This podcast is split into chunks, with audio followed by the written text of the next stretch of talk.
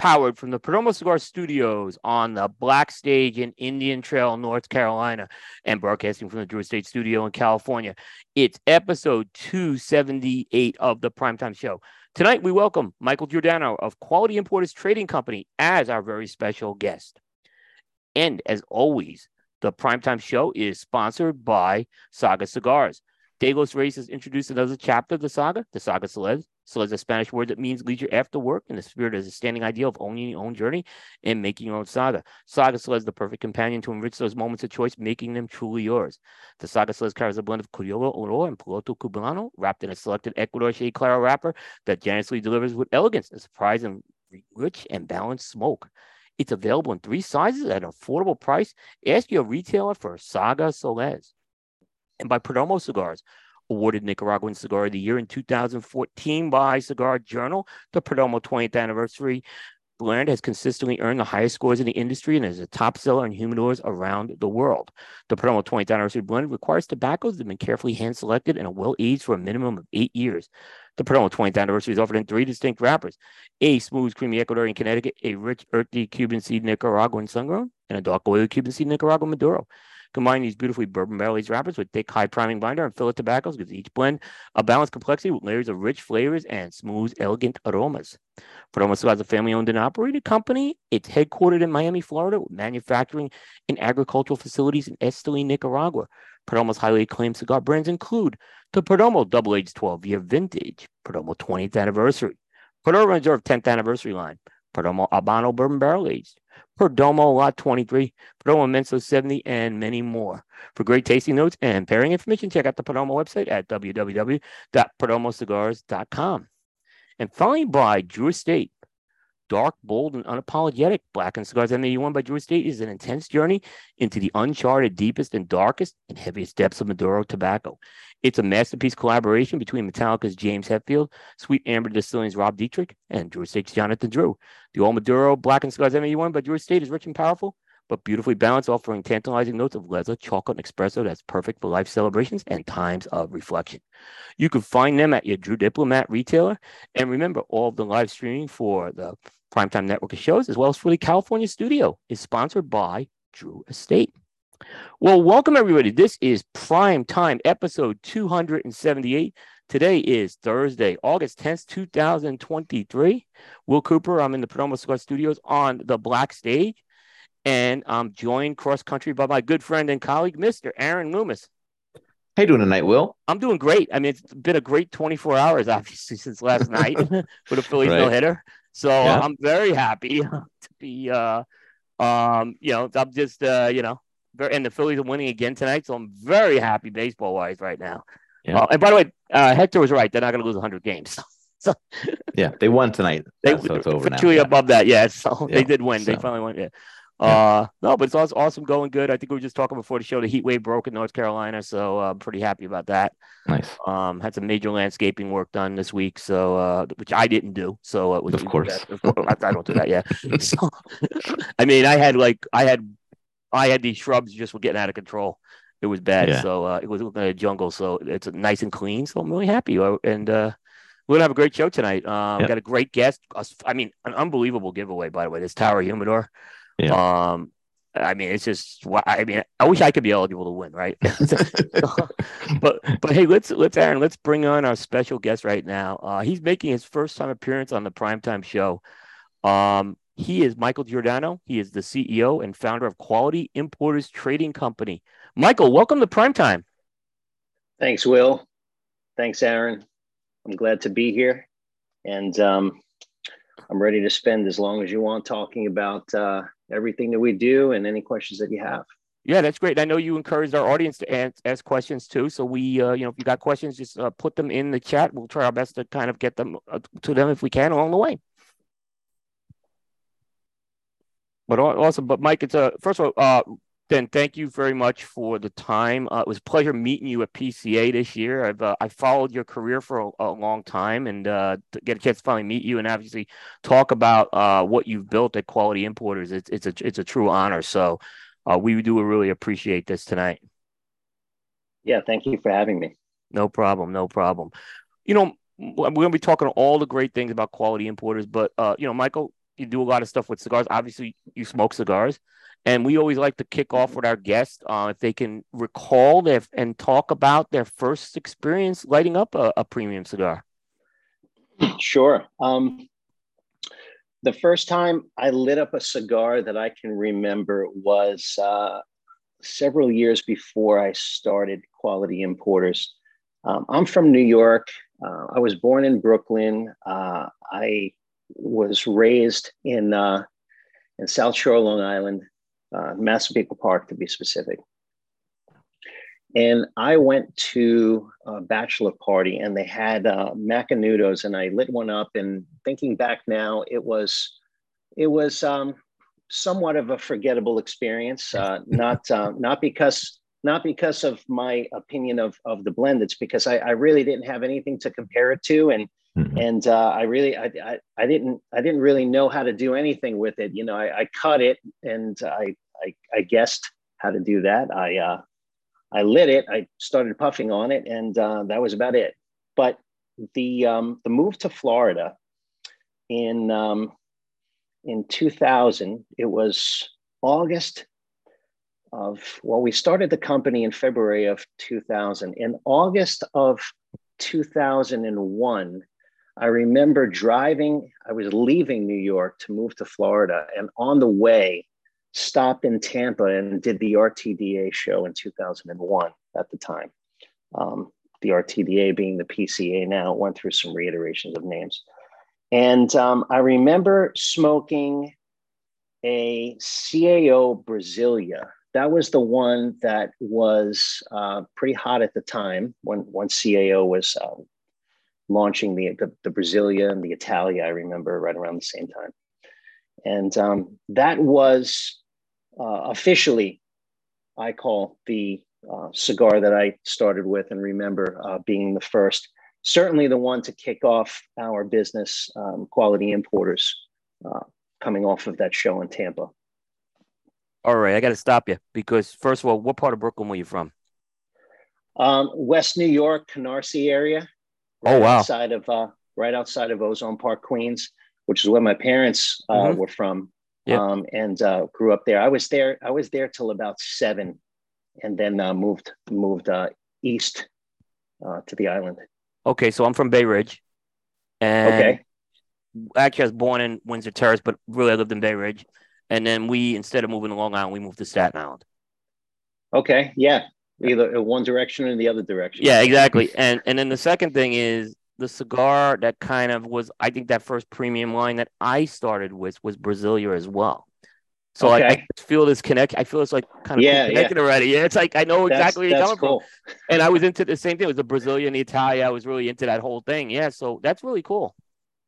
Yeah, very yeah. very cool. Yeah, very cool. It's always good to meet a fellow Brooklynite there. It's just a bond with us. Uh, so that's good. It's awesome. That's awesome, man. Um, but no, that's that's uh that's great um, you know, before you, what were you doing anything before? Like, we're going to talk about the beginnings of, of, what you started doing with quality importers, but were you doing anything before that in the industry or outside the industry, I'd say? Um, yeah. So outside, out of high school, I went into um, a company that was a um, importer and distributor of electronic components semiconductors, um, transistors, uh, integrated circuits. Uh, that was a company that supplied all of the components that you would need to repair your electronic devices back when we actually repaired electronic mm-hmm. devices. Mm-hmm. Um, now, now everything is just disposable, and you replace it, you toss it, you replace it, or you upgrade it, and you kind of gift it to somebody. Um, but that's where I learned how to do the um, distribution business, the import business that we run today as quality importers, just with different products. Right. Um, so, so that's where I got my um, experience with uh, working with the Orient, uh, working with uh, customs, importing products, freight forwarding, um, warehousing, uh, distribution and all the different departments of the company, whether that be uh, the sales and customer service, accounting, design, purchasing, um, and uh, we also have uh, uh, the the print department of our company, uh, which is branded as Swag Bunker. And I'm sure we'll get into talking about that. Uh, these are the different departments that are comprised of the company Quality Importers. And um, before I got into the business and started Quality Importers, I learned how to how a company like that would run. So I modeled quality after um, the business that I worked at on Long Was- Island. Okay, was that like so? Was it a B two B business at the time or a B two C business? Yes. Okay. Yeah, the, the business I worked at was B2B. Mhm. And what I realized, what, what I realized coming into um, that was that was in the mid uh, to late 90s. hmm And I actually missed the the cigar boom. Um, a girlfriend at the time told me, uh, Mike, there's a cigar boom going on, and you know because it- we were in New York and it was Cigar Aficionado that was really you know Yeah. feeling the the, the flames behind that. Um, she said there's a, a big cigar boom going on, and you know how to import products, so maybe you do something with cigar accessories. And um, and I did. I, I found uh, found some time and found some suppliers and uh, placed an order.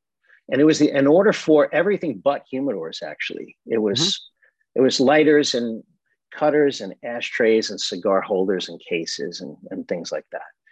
And um, what what I tried to do was I tried to launch a website and sell it retail. Uh, now this is this is back in 1997, just to give you an idea. You remember what the internet was like back then. hmm Oh, I remember. Uh, yeah. I had I had no idea what I was doing on the internet. I certainly didn't have any idea how to do retail because I just I discovered very quickly that I was wired for wholesale, not retail.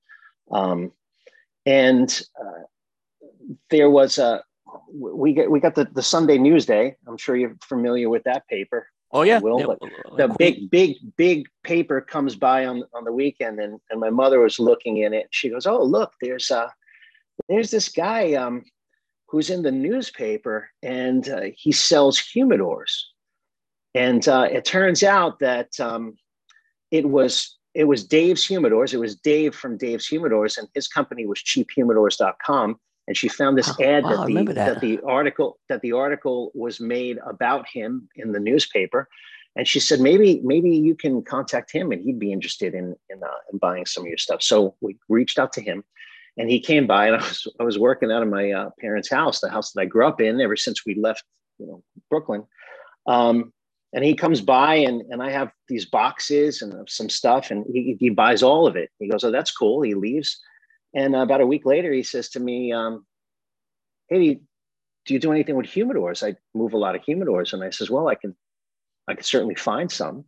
Well, one thing led to another and we started up quality importers. And um, he said, well, I'm, I'm moving to Florida. And I said, well, uh, um, I vacationed in Florida every year for like the last you know, 15 years.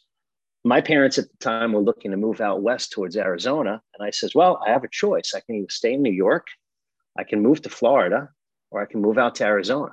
Those are the three choices I had Mhm. at the time. And um, I made my way to Florida.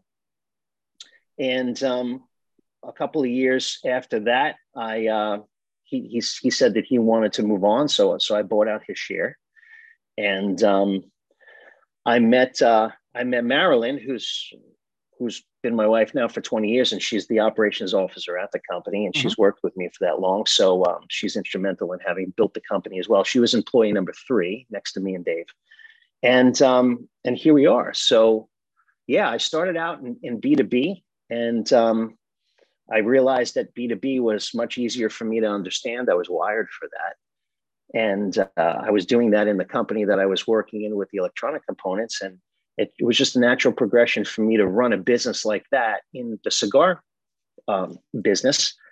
Um, I remember uh, now thinking about it. Uh, I would go to some of the shops, the local shops, and uh, do some de- personal deliveries. And um, I asked one if they were going to the RTDA that year. This had to be um, 2000 um, and he and he said no he said uh, are you i said yeah he says good luck getting your money back I said, Really? He goes, Yeah, I've been in this business for 20 years. And after what I saw in the last two, with the bubble bursting, I guess at that point, Mhm. he said, Either you know something I don't know, or you're just plain stupid. And I says, Well, yeah, I maybe a little bit, maybe a little bit of both. I said, uh, Maybe I am, but um, uh, I didn't know any better. So nothing was really going to get in my way and stop me. I, I wasn't, uh, I wasn't aware of what I didn't know. And uh, I think that actually helped because as I ran into issues from people telling me what the problems were, and I could sum it up by saying uh, uh, there were a lot of paper shoe boxes with sponges inside as hum- humidifiers sold during that time for hundreds of dollars, and and um, people just weren't. There was no appetite for it anymore. So I realized very quickly that we were going to have to um, upgrade the products that were being offered when it came to humidors, we would also have to educate the stores Mhm. on how to move the products that they had and use these accessories as vehicles to move cigars, not just figure out how to uh, keystone and and uh, and and double keystone the the um, the price that they bought it for. Um, get rid of it, turn it, and put that money into something that's going to turn quicker. So um, that's that's kind of where that went. So yeah, the the name I was actually going to say the name Quality Importers Trading Company. That's truly what it was when you when you started. Then that, that's uh that's what you were doing. Yeah, and and again, we didn't know we didn't know. So look, when someone says I'm not buying it because I bought stuff from China and it's it's not good. Right. And I said, well, I go, look, um, there's there's a whole spectrum of quality that is made uh, and produced in factories across the world, including China. I mean, let's face it. Um, you have uh, brands like Gucci and Louis Vuitton that are making five, ten, fifteen thousand dollar purses and pocketbooks and bags, and they're made in the factories over there. Um, that that are that are next to factories that are knocking off those same bags that are that are a, a fraction of the quality and price. So I don't think it's necessarily indicative of the country that it's made in. I mean, let's look. Let's go back uh, in history a little bit. And um, you know, there was a time where everything that was made in Japan was looked at as like a, a, a junky trinket. Mhm. And then it was, and then it was Hong Kong, and then it was Taiwan, and now it's China. And what happens is, is that you know, you look at Japan now, you look at even places like Korea, you look at Taiwan. Um, they're very expensive. They're very high end, very, um, uh, very developed, and um, and you have to pick and choose where you're going to get the products from in order to be able to hit the price point. Um, I would love to be able to manufacture here in the states. The the factory that would need to be created in order to make the products uh, at the volume that that we move now um, it would it would be a tremendous undertaking and i'm not against that um, but at the end of the day after the tremendous undertaking there's still got to be able to be a profit made uh, otherwise it just doesn't make sense so we're open-minded to it and there's things that we can start to do and we are starting to do um, here in the states and um, we'll continue to look at that and see as things change But you know, our cigars are made out. Most of our cigars are made outside the states too. So I kind of, you know, the nature of the business is it's it's an import business in this U.S. Uh, for tobacco as well. Yeah, yeah, it is, and and that's um, a lot of that has to do with um, where the tobaccos uh, are grown, and you know, look, there's tobacco's grown all over the world, right? But the the tobacco that's being used to blend the cigars that are leading the market uh, since I've been in this industry um, are are primarily coming from, say, Nicaragua, the DR, and Honduras, right? Yep. Um, know, there's there's um and, and and they're they're fantastic cigars. I've I've just seen what I know, and there are people in this industry who we know who have impeccable palates, and their blending skills and uh, the, just the, the recipes that they have, and they just keep making them and making them. And uh, the ones who stand the test of time are the ones who can continue to make the product taste the same and be the same quality and consistency. And that's really important, especially when uh, we're importing from uh, countries uh, that are um, run a little bit differently than we run things here. Yeah. And the the quality control um, is is something that is just so important, and it it's an easy concept to understand, but to to do it in in mass um, is is a, is an art. It's a challenge, and um, you can you can always find uh, issues with any organic products. You can find issues with cigars. You can find issues with humidors. And you know, it's interesting when Xikar, um, some time ago, um, thought of bringing in and did launch a, a humidor line. Uh, I was looking at it from afar and I was saying, well, if they're going to do humidors and give a lifetime warranty, um, that'll be interesting to see how they do that. And and and uh, quite quickly um, they steered out of that because anything that is wooden based is going to be imperfect by nature right. And yes you can you can um, really be selective in the materials you use and the finishing work that you do.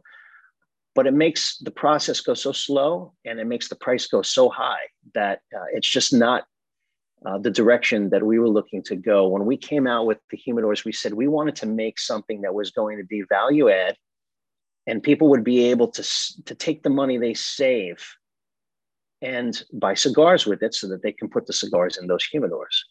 It's almost like that story where someone goes, Hey, you know, I bought this uh, really, really expensive wallet and I got no money to put in it because all the money's in the wallet. right. Same, same concept. So this initial these initial years, the humidors were your focus, but but we were coming out of this boom, but yet there was still a market for this, right? So even though you were coming out of this boom, people still needed places to put their cigars, is what you found. Yes, and I also found that the uh, larger e-com companies, uh, the e-com catalog companies, uh, were looking to uh, juice their sales with uh, with freebies, with a gift with purchases. They wanted to have something that was going to sweeten the deal. They wanted to have something that was going to be that vehicle to move the cigars, especially after the boom went bust. And we were just coming in at that time. So again, like I said, we didn't really know any better of what to compare it to. Mm-hmm. Um, and there was a need for it. And as long as there was something that was going to be uh, easy to order and the price was right and the quality was consistent, then um, then yes, there still was a need for it. I can tell you that when I came into the business, the wholesalers at the time that that I saw, they were selling everything about a humidor as a la carte. They were selling the humidor, which was the, the wooden box, and then there were dividers were being sold separately. If there was trays were being sold separately. Hmm. Uh, humidifier and hygrometers were being sold separately. And it's like how like let's just make one purchase for that box and have all of that stuff come in there right yeah like take take the whole thought process out if it's if it's a, a 50 count cigar humidor or under it's going to have uh, uh, these attributes. If it's from uh, 50 to 150 it's going to have these attributes and then 150 up to 250 is going to be these attributes. And we just standardize that. And um and uh, in that in that way um, we simplified the buying process of the humidors, and then we started to make a lot of different selections. So we found since the first trade show that we went to in Tampa in 2001, we realized that there were a lot more females who either ran businesses or who were buyers for those businesses than we had anticipated. Um, and what we found was that uh, on the side of what we were doing with uh, humidors, we also were doing jewelry boxes. Wow. And the only difference between the jewelry boxes and the cigar humidors that we were making was what it was lined with on the inside. The cigar humidors obviously were lined with Spanish cedar. Right. The jewelry boxes were lined with felt and silk. So if we were getting attention from the buyers uh, who were um, either the owners or um, any of the females who came to the booth and were commenting, "Oh, I like that. I like this design. I like this design." We started to realize that okay, um, women buy gifts for men, and if they're buying humidors, they're going to buy ones that they like also. Right. And if they're going to agree to have it in their home, they're going to want it to look appealing to them as well. So we started to realize that there was um, there was crossover between the jewelry box and the humidor line that we were doing, and um, and yeah, it just kind of went from there, and it, it started to take on a life of its own. You tell me if I'm fast forwarding too much, but when I look at quality importers today, you have this family of brands. There's a lot of brands that we've known for a long time. Mm-hmm. Going back, when was the decision made to start with this brand strategy? And was the approach originally acquisitions or were there things that you branded yourself before going the acquisition route? Yeah, it, it's both actually. You know, to answer the first question, um, I realized that as nice as it was with the amount of business and the amount of work we were busy with um, building for the humidor line, um, it wasn't branded.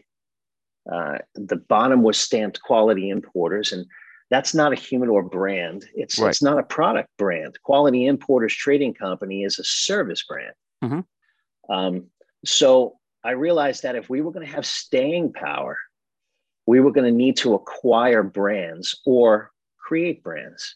Now, I'm not um, I'm not a brand creator by trade. Um, I can create, um, but um, if I'm going to stay true to who I am and how I do things, uh, I'm going to need to either hire people who create and build brands and or acquire them. And what I found was that the how we do business is really what our business is.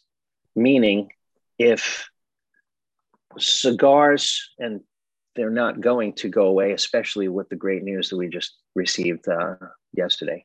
Um, but if cigars were to go away, or if people were to just never buy this from us, any of the products that we have, the how we do business would really remain. And the product or service that we lay on top of the how is, is what we would transact. Um, that's always been my philosophy. And um, adopting that philosophy, even if it's just something to, uh, to temper our mindset, um, has served us well because we we were able to concentrate on what we needed to do and not really spend any time worrying about anything. Um, buying the brands uh, became very obvious when we started to see uh, the products that we were that we were buying and distributing um, were going up for for sale. And it just made sense to kind of throw a hat in the ring and um, take a stab at it and see what we can do. And it turned out that um, somehow with each of the ones that we did, and we, we've done we've done well over 15 acquisitions over the 23 years, and some of those acquisitions were we're uh, we're buying out closeouts and, and and picking up some tooling or uh, a trademark or a patent on something, uh, up to um, the, the, full business. Um, uh, Big Easy Tobacco Company was one. Uh, Orleans Group was another one, and, and the one everyone knows, Xikar, was was the third. but the the branding aspect of it was going to be the most important part. And to this day it was probably um, the best thing that we did as far as um, preserving the longevity of the company. What was the first acquisition you did?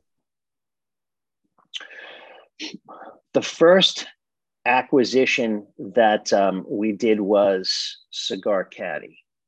Wow okay. And um, we were buying Cigar Caddy and distributing Cigar Caddy. And um, the opportunity I remember on that one didn't come directly to us, but it was suggested that they talk to us.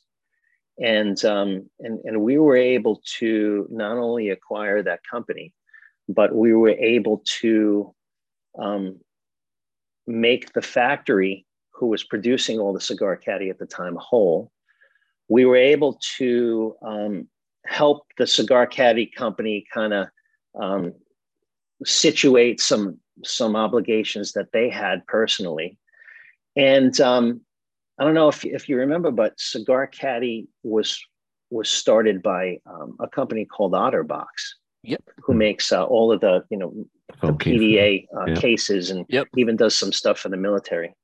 Um, and they had a set of tools over at the factory uh, that were being held there, and and we were able to help them get those tools released. So not only were we able to acquire a company and and uh, take it on, but we were also able to uh, help um, you know three other parties kind of you know settle their differences, and um, it just felt really good to be able to do that. It was like a triple win. Nice. That that is nice. And um, what what year what year did that occur? The cigar caddy about? Well, the cigar caddy we, we were carrying in 2005, but probably around 2010 we officially um, we officially closed on the deal.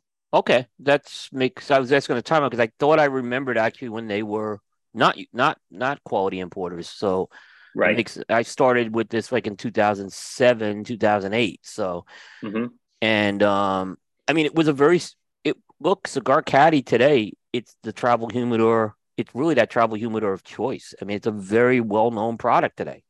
I mean it was back then, but think about it, you guys have really kept cigar caddy as cigar caddy. Yeah, yeah. And what's interesting is is that before we acquired Xikar, um, Xikar had um, Xikar had acquired a company called Madeleine, who is um, from Northern California, Mhm. and Madeleine uh, had a line of cases called Extreme. They had Extreme ca- X Extreme cases, Right. and um, Xikar then acquired them and renamed it the the Xikar case. Right. And um, be, before we acquired Xikar, I remember discussions between us and Xikar, and they're like, "Well, look, you know, um, uh, the industry doesn't need both of these." And I said, "Well, but look, there, there are there are people who will buy yours and not mine, and there are pe- people who buy mine and not yours." I go, "So, the way I see it is, is that this there's probably more benefit if we join forces with that rather than figure out how to Right. take one out." right? Because you know, it may be a small business, but it doesn't mean that just because it's a small business in the grand scheme of the world that there should only be one option. right. That was my philosophy on it Right. anyway. Right, make makes a lot of sense with that. The um, you mentioned one of your bigger acquisitions was Orleans, and I remember Orleans for a long time. I mean, they they were a big presence at trade shows and all that. Mhm. Um, what what attracted you to bringing Orleans into what? Because you obviously were you know you have a lot of these humidor products. What what was really the impetus of, of when the opportunity presented itself to get Orleans uh, into quality Yeah. importers? Orleans was um, there when we started day one, and um, we we bought a little bit from them, but they they saw us more as competition, um, and uh, like uh, probably as adversarial competition. Whereas I look at this and say, look, it's it's a small enough business, and we all we all have our specialties where we can all do business with each other you know the, and, and and we have and and a lot of the a lot of the companies that we have done that with we've we've had the opportunity to acquire over the years and some of them we still work together as partners. But orleans group is there since day one and what we did was we competed with them for for most of the of the time when we started in 2000 up until like 2016 2015 when when we uh, when we acquired them um, what led to that was the original founders uh, had sold their company probably around 2006 or 2007. And um, then it ran um, by the, the people who acquired it. It was a, it was a private equity firm who acquired uh, Orleans Group. Mm-hmm. And um, and then I, I, get a call one day and they said, Hey, look, it looks like these guys are looking to get out. Um, maybe you want to take a look at it. And what I found very interesting with Orleans Group was that uh, they were they were doing a lot of printing, but they were doing printing for cigar band production, and they had some machines, and um, and they were they were launching their own cigars, and they were making the bands for them, and um, and and I looked at the business and I said, you know, we could probably figure out how to use this equipment to um, to label the accessories and create swag. And um, when we acquired that company, the biggest part that came out of that was uh, that equipment and, and that oh. department that now is Swag Bunker. Oh wow! So Swag Bunker, Swag Bunker uh, was was born from uh, a component of the Orleans Group acquisition. Oh wow! Mm.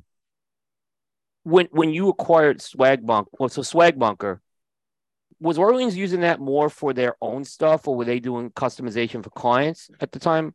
Because you're doing both right now. Yeah, yeah. So so their their equipment was um, was doing some printing on uh, cutters and and um, anything that you could pretty much print on that had the, the real estate in the area uh, for the for the printers and it, it was mostly um, it was mostly printing, although they, they did do some engraving as well. Um, but uh, they also had a machine that would uh, print and, and die cut cigar bands. Um, and, and that's, that's primarily at the time when we acquired them what they were working on. What we did was we figured out um, with all of the different SKUs that we carry, we realized that we had virtual inventory to create um, uh, swag in, in a way that it just hasn't been created yet. And with all of the brands that we have, um, we're able to uh, just provide a, a, a an on demand menu of anything that you need for any event that you're going to have to advertise your your brand. Yeah. So um, we we realized very quickly what we were undertaking. And then we realized that it was just going to be something that we need to do. And that was to invest in the machines uh, that are going to be able to facilitate turning the uh, swag and producing it um, in, in a way where it'll be very easy to transact. In other words, um, without that service, we have to wait three, four, five months. We have to place an order for hundreds, if not thousands, of pieces. Right. It's a it's a big investment. It's a very fixed investment. In other words, um, if if you're not a big enough company who can process an order of that magnitude and wait that amount of time and plan that far out in order to figure out what you're going to do with that many pieces over that amount of time um, then you really you either bite that and and are bogged down for an undetermined amount of time uh, and then it drags on you or you just end up not doing it. Um, in this case with swag bunker we're very we're very much um, encouraging everyone, whether it's a retail store or a manufacturer, to come by, take a tour of our facility, and actually see how this works because everything that we've invested over the last five years and the amount of time we've put in to perfect this process um, enables us to run shifts um, pretty much uh, around the clock and be able to produce swag uh, in a very short amount of time, a very short quantity run. Um, if someone wants 25 pieces of something, we go in the we go in the warehouse, we pull it up, we queue up the artwork, we press print, and it's done. And they can do their event. And um, and people are really enjoying that service. And um, we're we're continuing to see that this is probably something that's uh, that's going to drive um, the way we do business going forward. Yeah, I mean, I'm just I have a couple things right here. They're just beautiful. I mean, it's just it's it's so it's so personal when you do it. I think I think a lot of us as cigar enthusiasts we have these not only do we have these products, but I think a lot of us have swag bunker customizations on them too. You know, so I Yeah. think it's really, really. Uh, I I didn't realize that came from Orleans Group. So you had to move all that equipment to, to Florida basically when that happened.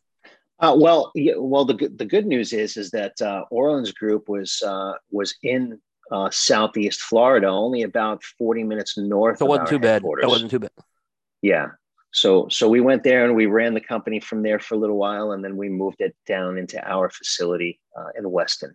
Nice. Um, but but yeah, they they had they had some machines, and we've um, I mean it's it's probably it's probably four or five times bigger now than Mhm. than what we originally brought over. Uh, it's it's a department that's that's running as as a separate company Yeah. Sure. for the most Yeah. part. I Yeah. can see that. Yeah, I can totally understand. And it's that. exciting. Everyone loves it. People will come, they'll take a tour and they'll see it. And it's really exciting because when you come in, you know, it's interesting. Uh, Eric Espinosa's uh, doing knuckle sandwich with Guy Fieri. And when they came over to our office and we showed them Swag Bunker, um, I remember seeing guys, you know, the wheels in his head were just turning and, and, um, and all these ideas just come up because you see it in action. You could talk about it all you want, but when you see it in action and when someone flies in and they come to our facility and they see their product being printed and their name is just all across the all of these different items, it, it's there's there's a satisfaction that comes from that. And it's important because that's the biggest way that we can make the best connection to show how important it is to be able to get this in a very quick amount of time with a very short run. Those two things are going to be a game changer. right where you don't have to make that huge investment either. It, there's an option And wait three months or six months for your Yeah. product to get Yeah. Exactly. And you can and and you can be flexible with it.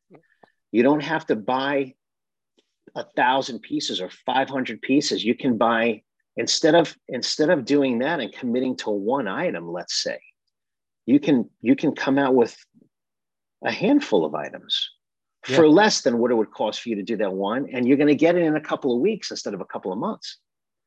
So it really, really adds flexibility to the process. And uh, people, the people who are partaking in this service are, are, are enjoying it and benefiting from it. We got a comment from Dan Thompson, the president of McAuliffe. He said, after seeing the swag bunker services, we just said, take our money, please. Yeah, no, we, uh, yeah, he, he, the, look, there's, there are sometimes we can look at something and we can know. And uh, he is definitely an example of that for That's sure. great. Yeah, That's we, appre- we appreciate him for that. That's great. That's great. That's great. Do you get, do you get, re- I'm just curious, do you get requests for maybe non cigar products to kind of go through there as well? And have you taken on any business Sure. with that?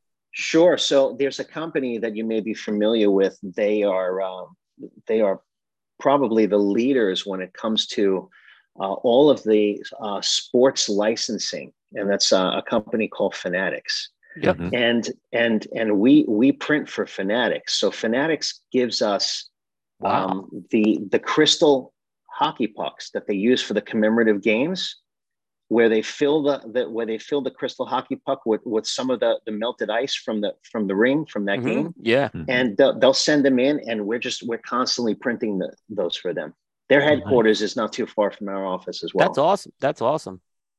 That's awesome. Yeah. Now, now, as far as lighters and cutters go, um, before Xikar was acquired, you actually acquired a company called Palio. Was that the first uh, lighter cutter company you acquired, or was there something else maybe I missed before that? Yeah, that's the that's the first branded one that we have acquired for Yep. sure. Um, and they really at that time didn't do much at all with lighters. They had one model in maybe two, maybe three different colorways um, that was just there. It, it, it wasn't it wasn't really being worked. Yeah, I remember Um, like seeing like they were so- like they were like touting that they were trying to put this lighter together. Yes. Yeah, like that. that's never right. really gained any traction. I don't think. That's right. So so it was it was really their um, their flagship cutter that um, that we that we acquired the um, IP for, and um, what we did was when when we when we acquired Xikar, we also um, met Jimmy Muto from who was working at the time uh, from Colibri, Mhm. and um, he agreed to come on board with us. And and he has been the person instrumental in developing the Palio line of lighters. And the reason why we chose to do that was um, there was a gap, there was a clear gap in between um, disposable lighters that you see at the, at the C stores uh, and what Xikar was doing. And I think um, Xikar, uh, under, under Kurt and Scott, for the time that they spent building that company, um, they were very adamant about, and I and I think it was it was proper that they did this uh, to not come out with price points on lighters and, and cutters and their accessories um, that would fill in uh, the, those subgroups. So what we chose to do was um, add those lines to Palio, which could get into the marketplace um, that were um, being serviced by um, Firebird from mm-hmm. uh, Colibri or Vertigo from Lotus um, or Jetline. So that's that's where we are with that. Okay. And was the was it? I'm assuming it was very planned reasoning for putting it under the Palio name and not under the Xikar name for that those price. Yeah, well, lighters. well, we, I agree. I agreed with even even though I asked him a bunch of times, and I was trying to in, encourage him to to uh, step outside of uh, the lane that he was in uh, when I was speaking with Kurt about it back then. Um, but um, I said to myself, look, you know, they they built what they did, and uh, if we're going to build upon that. Um, then we have to stick to certain things, and that was one of those things that we stuck to. And being that uh, Palio was just you know ripe for the for the expansion on that um, when they brought that up to me and said mike we should do this under the Palio name i said oh, let's go. And it's it's been it's been well received. Yeah i mean they're great products. I mean these these lighters they just I, have been using this the Pistola since every day from the trade show. It is a fantastic value. Yeah, and and what we're coming out with next is um, the Palio Pro line, which is going to be um, which is going to to fit in between the Palio and the Xikar. So mm-hmm. we actually have the Palio and the Palio Pro, which are filling all of the gap mm-hmm. in between the disposables and where Xikar is. So the Palio Pro is going to be more towards the Xikar, the metal bodies, the higher end finishes. Mm-hmm. And the Palio line is going to be like you have uh, in your hand there um, the large, uh, the oversized tank. Um, the, uh, the designs are all created and tooled by us, and uh, they all have the ability to go through the swag bunker process um, with yep. enough real estate on them, like that one right there. Yeah. Thanks for showing that. Nice job. Um, yeah. To be to be able to be able to uh, maximize the advertising potential for each one. Yeah, that that's a that's a great thing.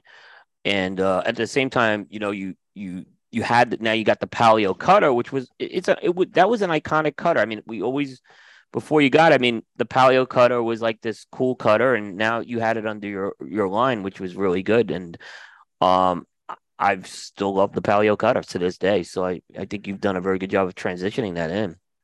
Thank you. Yeah, and um, the the V cut, the Palio V cut, uh, has been tremendous. Also, V cuts have just been tremendous for the last number of years, and um, coming out with the Palio V cut uh, has definitely been able to add some uh, breath of fresh air for that line as well. And uh, there's more coming for that. No, so, that's only that's only about a year old, right, Michael? That yeah. came out last year. Yeah. Yeah. Yep. Yeah. yeah. There's job. there's gonna there's gonna there's gonna be there's gonna be more. There's definitely more in the pipeline. Um, we're gonna do it. Uh, we're gonna do it methodically so that everything um, gets done the right way. It makes sense. Um, we we don't want to come out with something just for the sake of coming out for it. We really spend a lot of time discussing utility uh, and not just design. Mm-hmm. So um, you uh the was the biggest acquisition though was the Xikar one by far for you. Yes. Okay. What? Because you surprised a lot of people. I, I remember where I was. I was in the Dominican Republic on a bus going to uh going to La Romana the day the day it hit, and everyone was like, I think everyone was. I think everyone knew Xikar would be sold. I think you caught everyone by left field with that one. Yeah, it's it's funny because um, that uh, that morning, I believe it was TPE. The the TPE show was was, go- was, was going on too. Yep. Morning. Yep. And uh, I, I, think there was another piece of of uh, there was another press release that same morning about STG buying Thompson. I That's remember. correct. That is correct. So that, yeah, so so th- those were those were two uh, those were two announcements Major, yeah. Yeah, but but I, I, remember sending a text to Charlie uh, at, at Half Wheel, and I go, X marks the spot. And he calls me up and he call, he calls me up and we're talking and he ends up missing he goes mike i just missed my flight to tpe and i felt so bad but um it's dedication from charlie yeah. Yeah you know it it was it was a huge it was a huge undertaking. Yeah. Um it was uh it was so so you know just to just to make a very long story short um i got called one day and um it was uh it was a private equity investor group and they said we'd like to buy uh, a competitor of yours and we'd like to know if you would buy it with us because we would like you to run it. And um and and what what what i realized was was that it was it fit within the concept of acquisitions that we've been doing. Obviously, it's a very big acquisition. There's a lot of due diligence that needs to be done.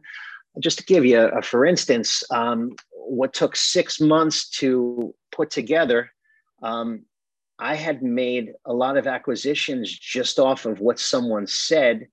Uh, they didn't necessarily have a tax return to show me. They didn't necessarily have a QuickBooks file or a profit and loss or a balance sheet or anything.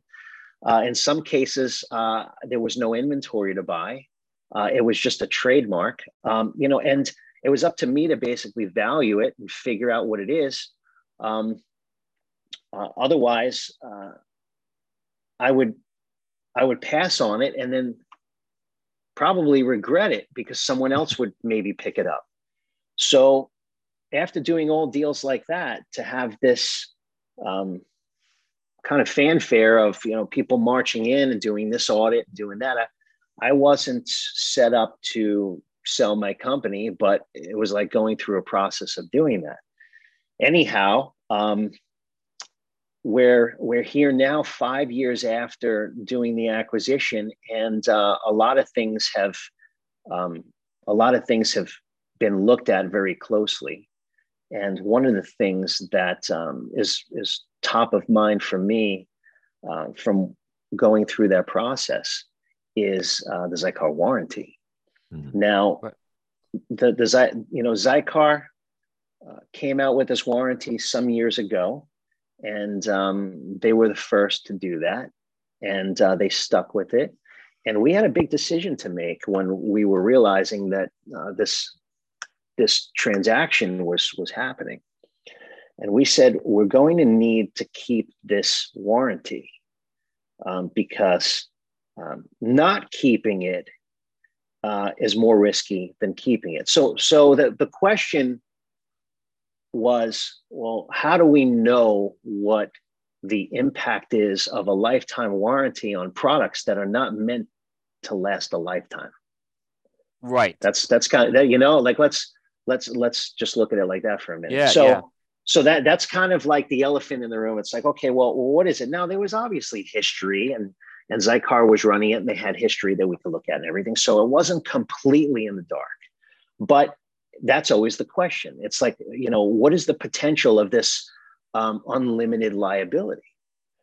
Um, we came to the conclusion that um, cutting it would be more detrimental than figuring out how to temper it. Right. Um, so I remember um, when we made the announcement that we were going to not only keep the warranty, but we were going to invest in it.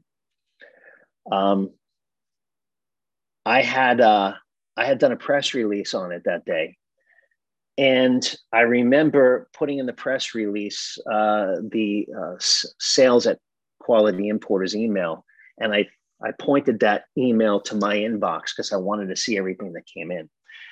And right away, all of these emails are coming in from everybody, and it was it was amazing because um, the reaction was, "How do I send in all the stuff that I have here because you're going to be ending this warranty program?" And I said, "No, that's not that's not what we said. That's not what we're doing." There there were changes, and what I mentioned to them at the time was, I go, "Look, it's it's great that you, the store owner is handling the warranty. I go, but but why would you finance my warranty program? Right. So if if someone buys a Xikar item out of your store and um, and there's a problem with it and they bring it back, okay, well, you you know they bought it from you. Um, then you can either try to fix it or you can take another one off the shelf and give it to them. Um, and then you have to send that back and then wait for whatever warranty does, whether they swap it out for you or fix it and send it back. That's you're you're carrying a cost to do that. So you're you're fine. The store is financing under that system the warranty for the manufacturer, and is is uh, as as nice as that may be to to Xikar, it's it, it doesn't really make any monetary sense to do that. So I heard what the concerns were from the um, the stores, and they said, "Well, look, um, you know, we don't we don't want you taking the customers. We want the customers to stay with us." And I said, well, "I can understand that." I said, "But um, you know, we're we're here to to ship volume. We're not here to be a retailer."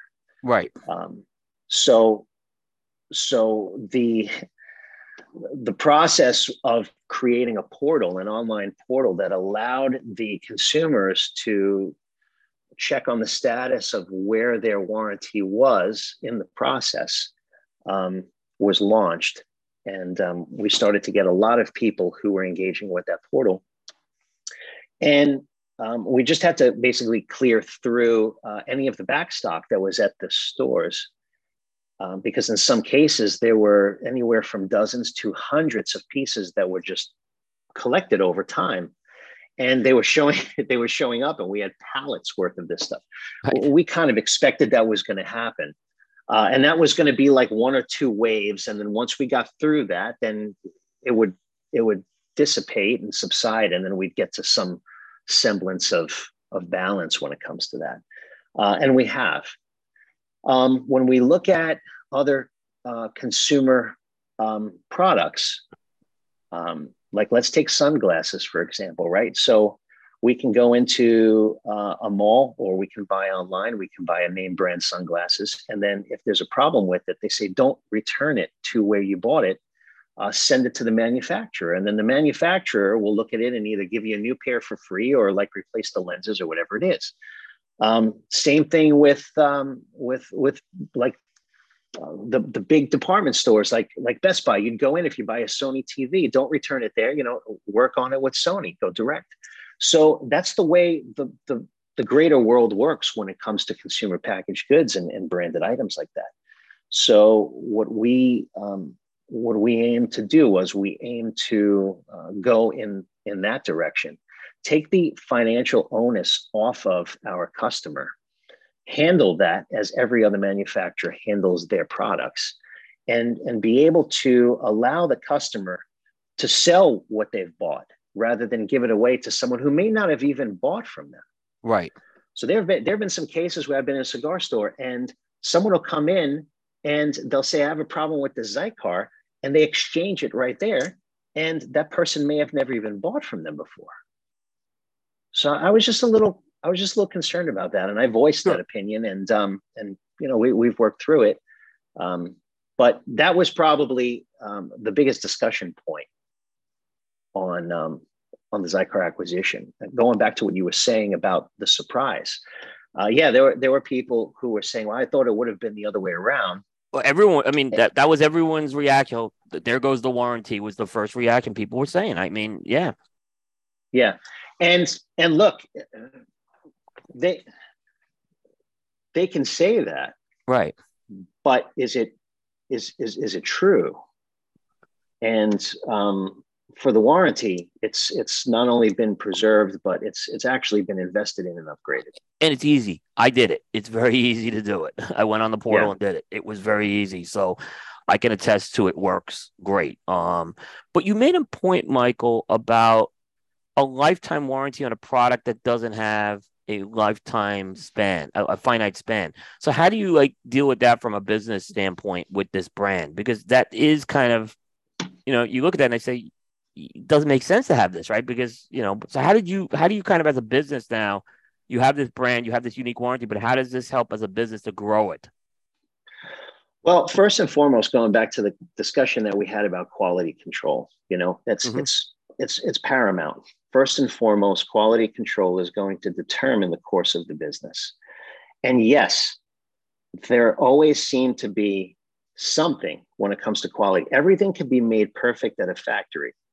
And when it goes through the shipping system, something can get knocked around or damaged, and it could arrive in an imperfect condition. Um, that's what insurance is for. But insurance doesn't cover the fact that this was a gift that needed to be there on that day. Now I got to figure something else out. Insurance doesn't cover things like that. So, what we try our best to do is to make sure that the integrity of the packaging is right, the QC lines at the factory are being managed right, inspections are being done uh, before they go in the box.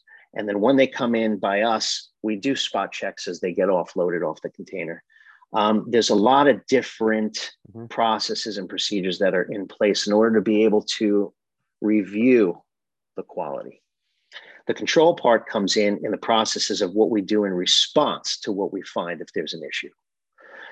Um, when there's an item, for example, um, a Xikar item that's uh, under warranty that goes out of production, meaning it's being retired. It's uh, it's it's been out for X amount of years, and um, uh, we're making room for new to come in, and we cycle through that product.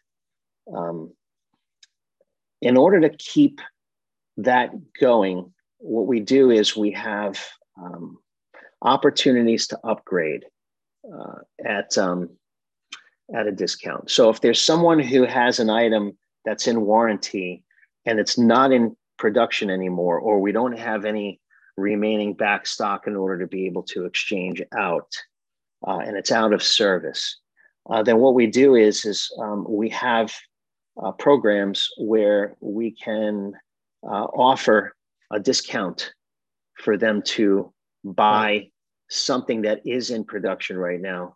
Maybe it's something that they aspire to have because it was just released and it, it, attracts them in some way. Um, and then what they uh, what they do is is that they they get an upgrade at a discount, and then what happens is is that they're in the warranty again. And sure. with the new products that come out, we're constantly looking at any of the issues that occur from the previous products, which then, with our relationships that we have with the factories, we come up with ways to improve the design and the manufacturing process to avoid as many or any of those issues that we had in the past. So it's a it's it's always a go forward strategy. Got it. There's a, a, couple questions. One question we have is um, from Chad. What if the design on the cutter is peeling? Is that something that's covered under a warranty? Um, if if there's something that's peeling, that's um, that's an example of uh, the the manu- the integrity of the manufacturing process. If it's scratched, the answer would be no. If it's peeling, the answer would be yes. It would be Got covered. It. Okay. Um, unfortunately, um, for the company, uh, and I guess fortunately for the creativity that that uh, that that people have, um, what we saw before we acquired the company was that um, in in certain message boards there would be people going, "Hey, listen, you know, uh, don't worry if if you don't want your item and you want the new one, just take a hammer to your product and send it in, and Xikar will give you the new one. Right. I don't necessarily now that we've we've owned the company now for five plus years, and we're very intimate with uh, how things were from the due diligence. Um, I don't I don't agree with that statement that that's right. what was done. But again, perception becomes the reality in some cases. So it's very important to just um, uh, be clear with what is covered, and um, like I said, the anything that happens to it during normal use or wear, if you keep something in your pocket and your keys are scratching up against it or whatever, look, we try to make the items be as scratch proof as possible. Those uh, the lighters that you showed in uh, earlier, Coop, um, are done with with uh, a UV process. It's very difficult to scratch that printing off.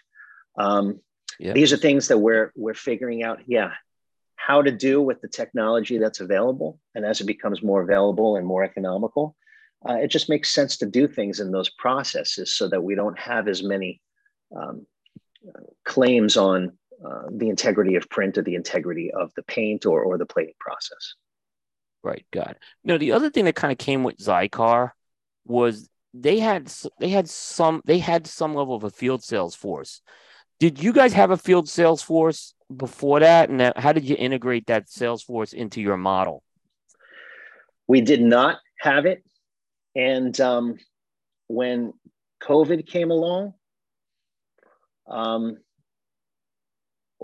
it we didn't have to let anyone uh, go because there was um, like like like some companies had to in in this industry and even in different industries. Uh, so what we've always done is we've run an inside call center, mm-hmm. um, and um, we do have a sales force, and there are now some remote sales positions that we have in different territories. Um, but QI uh, has always, because we didn't have the boots on the ground, we have always spent the time to uh, contact the uh, companies that had the internet presence first. Right. Um, because they were the ones who were going to be able to get a picture of what we had up online for many, many people to see the quickest. So that was the fastest way that we can actually go to market without a ground force to go out there and meet everybody. Uh, we kind of did things backwards from the norm. Right. So right. We, we we hit that first, and then as we grew, we got to know the stores and we got to um, speak with them and see them at the shows and and and build from there. Got it. The um the one thing that I'm really I, I mentioned this too. I think when we were in the green room before the show is I've seen your company really become more of a more in the way of consumer engagement, uh, especially over the last year or so, uh, which is different from I think how you started out. I mean, I'm not saying you weren't consumer focused, but now I see a lot more that you're doing on the consumer engagement thing. Um, how would you mm-hmm. assess and why did you guys decide to make that move? Yeah, well, it's it's something that is necessary with the brand. So the first was we have to add brands to what we're doing. Otherwise, we're going to get passed up. The second thing was with these brands, we have to have some way of pulling in the consumer to the stores to buy and to be communicated with. So that's something we're constantly working on. Um, the the successful brands uh, in the world do this. We see it in our industry with the cigar companies. Um, they're constantly doing um, consumer events um, because uh, the engagement with the consumer from the manufacturer's perspective, or in our case, from the from the brand owner's perspective, we need to make sure that not only do our does our team understand what we're offering, the scope of what we offer, and how we do it, the retailer needs to understand so that they have what people are going to want in their store ready for sale. And then the consumer needs to know where they can go and find it. So it really is um, a triple effort. That that messaging, and, and we're going to be stepping it up even more because we have some plans. where We're building out the communications of the company. I appreciate you calling to that because it has been something that is not only necessary, but something that we've been working hard to do and getting that message out. And, and to do that on the accessory side uh, is something that um, is is very much needed because uh, the accessories uh, in this business only exist because cigars are manufactured and bought and sold. Without that, what's really the purpose of any of this stuff? So, um, realizing uh, that we're always an accessory to the cigars, um, both um, by utility and purpose, uh, that we have um, in the in the food chain of of this industry. We need to make sure that we uh, not only stay relevant, but um, put in the adequate amount of time to produce the items that are going to uh, help us stay relevant. I, I agree. I agree. So you know we've talked a lot about acquisitions, the brands, the products, but I think another thing that I I've been impressed with uh, quality importers is how you've invested in innovation and we've talked about some of the technology obviously but a lot of innovation and you know there's things that come to mind um you know revolution cutter last year which by the way works great for me with a guy who's getting a little arthritis um uh, and recently we just saw the new Xikar Perfect Cut. I mean, what what do you feel is like? What are some of the big innovations that you feel you've brought now um, in your tenure over the years? What are some of what are some ones you're most proud of? Well, going back to what I was saying regarding the humidors and the way that they were manufactured and sold, that was that was the biggest catalyst that launched the company forward in in many different ways. Um, I think coming into the industry when we did um, was was very um, it was very interesting because, like I said, it, the the boom had had gone bust. We were coming in with product from from uh, China, and uh, there was a bad taste in a lot of people's mouths. Figuring out how to navigate through that, to this day, the humidor segment is the leader in the organization. Um, we we had to make it very easy to purchase, very simple to understand, and the quality had to be consistent enough to the point where people would overlook the fact that they got burnt previously buying something, mm-hmm. uh, and uh, and now they're going to invest in it. So that right there, I think, really set the stage for the future of the company. Um, as far as the innovations, um, a lot of the innovations that we've had have been uh, with technology. Um, the automation process is something that we always have top of mind. Figuring out how to get the product from point A to point B in a more automated fashion is something that's going to just continue to pay dividends as long as we can figure out how to do more with less. And that's something that business has been dealing with for many years. Um, but um, when it comes to when it comes to this industry, especially on the accessory side, um, we have hard goods. They're not all consumable, and they have to be made in a way that are going to um, last and they also have to be something that are, is going to um, not just last with quality, but also last by design. Um, it's hard because the first humidor that I ever created, this kind of uh, Victorian looking humidor, um, is, is still purchased today, 23 years later. In the company that I came from with electronic components, um, if if you don't have a new product every 90 days, um, the competition just eats you alive. And here we have products where we're we're coming out with and we're saying, hey, let's let's offer this type of motif, or let's go in this direction and offer this type of motif. And uh, it's pretty slow to get adoption because there's this there's there seems to be this opinion that um, a, a wooden humidor, a wooden desktop humidor should look this way. Right. And and it's like, okay, but look at what like a company like Restoration Hardware has done, where they can produce an item that's brand new, make it look like it's 100 years old, have this reclaimed wooden look, something that just has character. Every piece is a little different. They're artisans. Um, these are the type of things that we like to uh, try, experiment with, and innovate. And when you ask the question, you know, what are some of the things that we've done? Um, I'd say the how we do the business um, is encompassing of all of these different things that I'm mentioning. Because if we just go with what um, worked yesterday, then then tomorrow is just the same as yesterday was. Mm-hmm. We have to make some space to come out with some things that maybe people um, would like.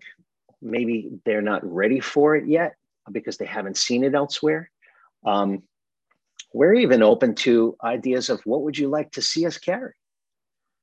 Um, when I started out with that one humidor and all I had was that one item, um, we've built it up to the better part of 2,000 different SKUs now of cigar accessories. And sometimes I have to remind myself that there are that many um, because you really, what do you really need to smoke that cigar that you have? Right. You need something to, to, to light it. And, you know, there's, there's many different ways to light a cigar. Uh, all the other items are really uh, convenience and luxury. It's, it's not it's, it's not a necessity to have uh, a refrigerated humidor that can store 2000 cigars but but we have it. And and people want it. And i think we're even talking about giving away one aren't we?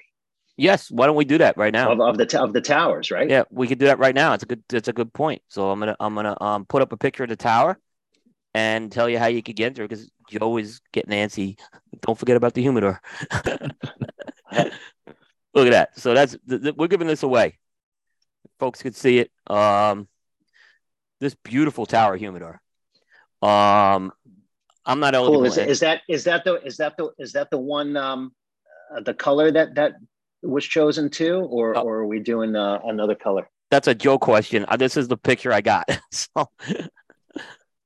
Yeah, I, I wonder where. Yeah, Joe is.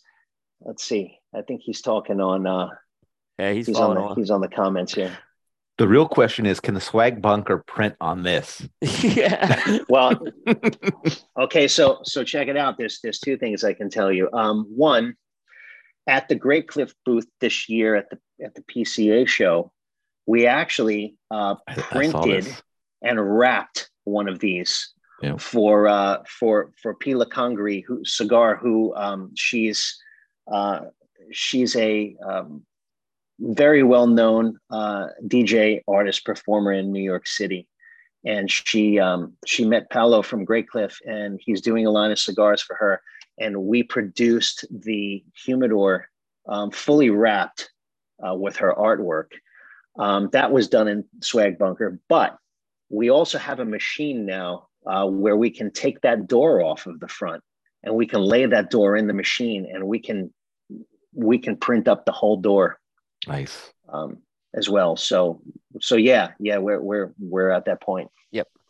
According to Joseph, this is this is a 2,000 count cigar tower with drawers, four shelves for box storage as well as singles, and it includes a large hydro humidification system, which is my official electronic humidification system at the Cigar Coop humidors. So, uh, um, so this is it. Um, I don't know about the. I didn't see Joe's comment there on the color. So yeah, he said this is the right. This is this the right is the right. Okay, yep. so if you're if you're watching this live, um, all you got to do in, in the comments is tell me tell us your favorite QI product and hashtag it with hashtag QI. If you're watching the, you can enter you can enter this if you're watching the replay on the Facebook page as well, but you got to do it on the Facebook page. Um, even if you're on an Apple download, you got to do it. And this will also be up on the Coop website, where if you're if you're watching or listening to this, you can enter a second time. So you'll you know if people are you know you'll have two chances to win and I'll take uh take both. Um, but it has to be a QI product. So if I find it's not a QI product, uh, I'll, I'll have to, you know, I, I have to, you know, that will be DQ'd, but otherwise, um, we'll do that, and we will pick a winner at random next Friday, which is the 18th. Friday the 18th is when the, we'll close it, and then we'll pick a winner. And then Joe will personally deliver this. Is what I heard. So, so Coop, I'm I'm I'm looking on the comments on the on the Facebook Live. Is is there is there a way to see the comments that that are older, or or is it just the ones that show on the screen? Like, is there um, can you see all the comments? It's tricky. It's it's yeah, it doesn't the- really go very well, very far back. yeah. You have to kind on the rep when they watch the replay, you can go further back on the comments. Ah, I see. Okay, so let me let me ask you this: do, is do we know how many um, people are watching live right now? Uh, is there a count? we have Should about be in the top left hand of the screen. we're seeing should see 40 the- we're seeing 41 42 back and forth and then like i said we get a lot of people on the downloads like a significant more will be like watching this on apple or listening to this on apple Yeah. Well, for the for the forty one who are watching, uh, you know, not counting not counting Joe because he he's he, he works with us, right? So that would Right. I guess that would be forty. um, yeah, it would be interesting to know what uh, it'd be interesting to know what everyone uh, thinks about this uh, the, first of its kind interview here, and um, and if there's any comments or if there's any questions that they want to ask. Uh, uh, Yeah, if yeah, they want to ask ask ask me anything or you know whatever it is that they're feeling, it would be interesting to see. yeah we feel free to do that um in the comments and uh if you have that we're getting uh, a lot of people in there as well and michael Gianni says free just keep that in mind um yep uh luigi says Xikar butane is the best uh yes this is i was telling mike about this as well this is my butane Yeah. I I uh, I swear by that butane. I've saved lighters with that butane. Um. Oh, so here's a question. This is a good lead into what I wanted to talk about next. Uh, Daniel wants to know what's your go-to cigar. Yeah, I was just reading that. You know, it's it's interesting when I have the chance to sit down and enjoy a cigar. Uh, I love the 1964 Padron. Nice. Are you a Maduro or natural? Great question. Um, I'll smoke both, but uh, generally I seem to go to the natural more. Okay. Yeah. Any size in particular? The Exclusivo. That's the one. Mhm. That's the one I love. Yeah. Yeah. Uh, and by the way, Sean Miles echoes my thing about Xikar butane changing, uh, high performance butane changing its life. Absolutely. yep. Um, Mike, you had a, you know, I smoked these cigars years ago, Cult. So you've you've Yeah. been in the cigar business before. Uh, talk about the experience you had with Cult, and uh, would you ever consider maybe doing a cigar again? Because those were really good cigars. I enjoyed those cigars a lot. They had they had Yeah, a cult so- following. so- they had a cult following, is what they did. Yeah. Yeah, well, they're they're st- they're actually still available. So they're they're being they're still being produced by uh, Tagasa in uh, uh, by Carlos Sanchez at Okay. Tagasa uh, SA in, in Nicaragua, Mhm. and um, they're they're exclusively sold retail um, on the on the internet. I think Cigar Page is is the is the site that has them.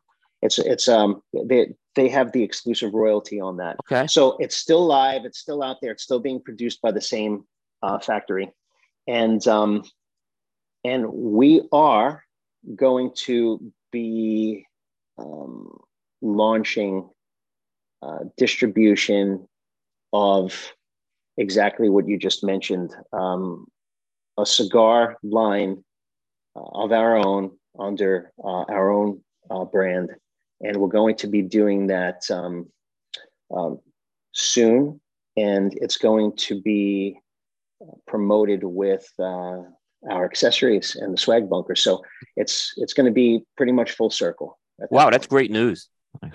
That's great news. That's awesome. And you there are some of those acquisitions you got. I know some of those companies dabbled in cigars as well. I mean, I know that the uh the Palio Orleans had a did as well too. what's that? yeah. Orleans did. Just Oh, Lindsay, that's right. Yeah, I forgot about that. Good, good. They did one. Dram, I think, right? I think the Yeah, and Drams would also a philosophy. They also had a philosophy series too, but we didn't acquire that when, when Oh. we did the uh, the deal. Okay. By the way, Jay uh, Jay Davis asked if there was a, a, a cult uh, Blood Red Moon as well. Yes, there is a Blood Red Moon cigar, and there's also um, of a very successful line of Blood Red Moon um, pipe tobacco in tins that STG uh, carries. Okay. Um, so that's that's also um, out there as well. That's great. That's great. Um, so that's awesome. And um, like I said, that factory is kind of a like I said, they did. I've had other stuff out of that factory too. They're, they're very good stuff. So. Yeah, yeah, they they were. Um, he's last I heard, uh, Carlos is is now um, full circle, growing his own tobacco, curing it, um, trading it, using it for blends, uh, and is is doing more um, manufacturing for other brands in the industry as well. Yep. No, that's that's great. That's great to hear. We're getting a lot of people uh, putting in on the humidors there as well. So uh, for, for humidors, a lot of people mention humidors for their favorite products too. Um, so that's awesome. You know, another thing um that I noticed almost about a year ago, um, you got into the world of NFTs and you came out with some NFT, you know, some art that you worked on with that. And I I, mm-hmm. I got the impression from when the press release came out, you're really into the NFTs. Yeah, so there's different NFTs. I'm interested in the one of ones, the um, the one-off non-series right um, uh, artworks that um, that are predominantly um, oil on canvas or acrylic on canvas, and then digitized and, and minted into an NFT. Uh, that's first and foremost, uh, and then is the uh, is the digital art.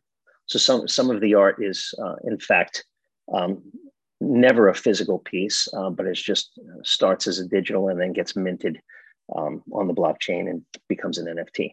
There are uh, artists that I have met um, in uh, an NFT community on Twitter, and um, I had asked them to commission some custom pieces for us that we would put onto humidors and actually start to get into the uh, the ecom channels um, that we have, uh, Amazon and the like.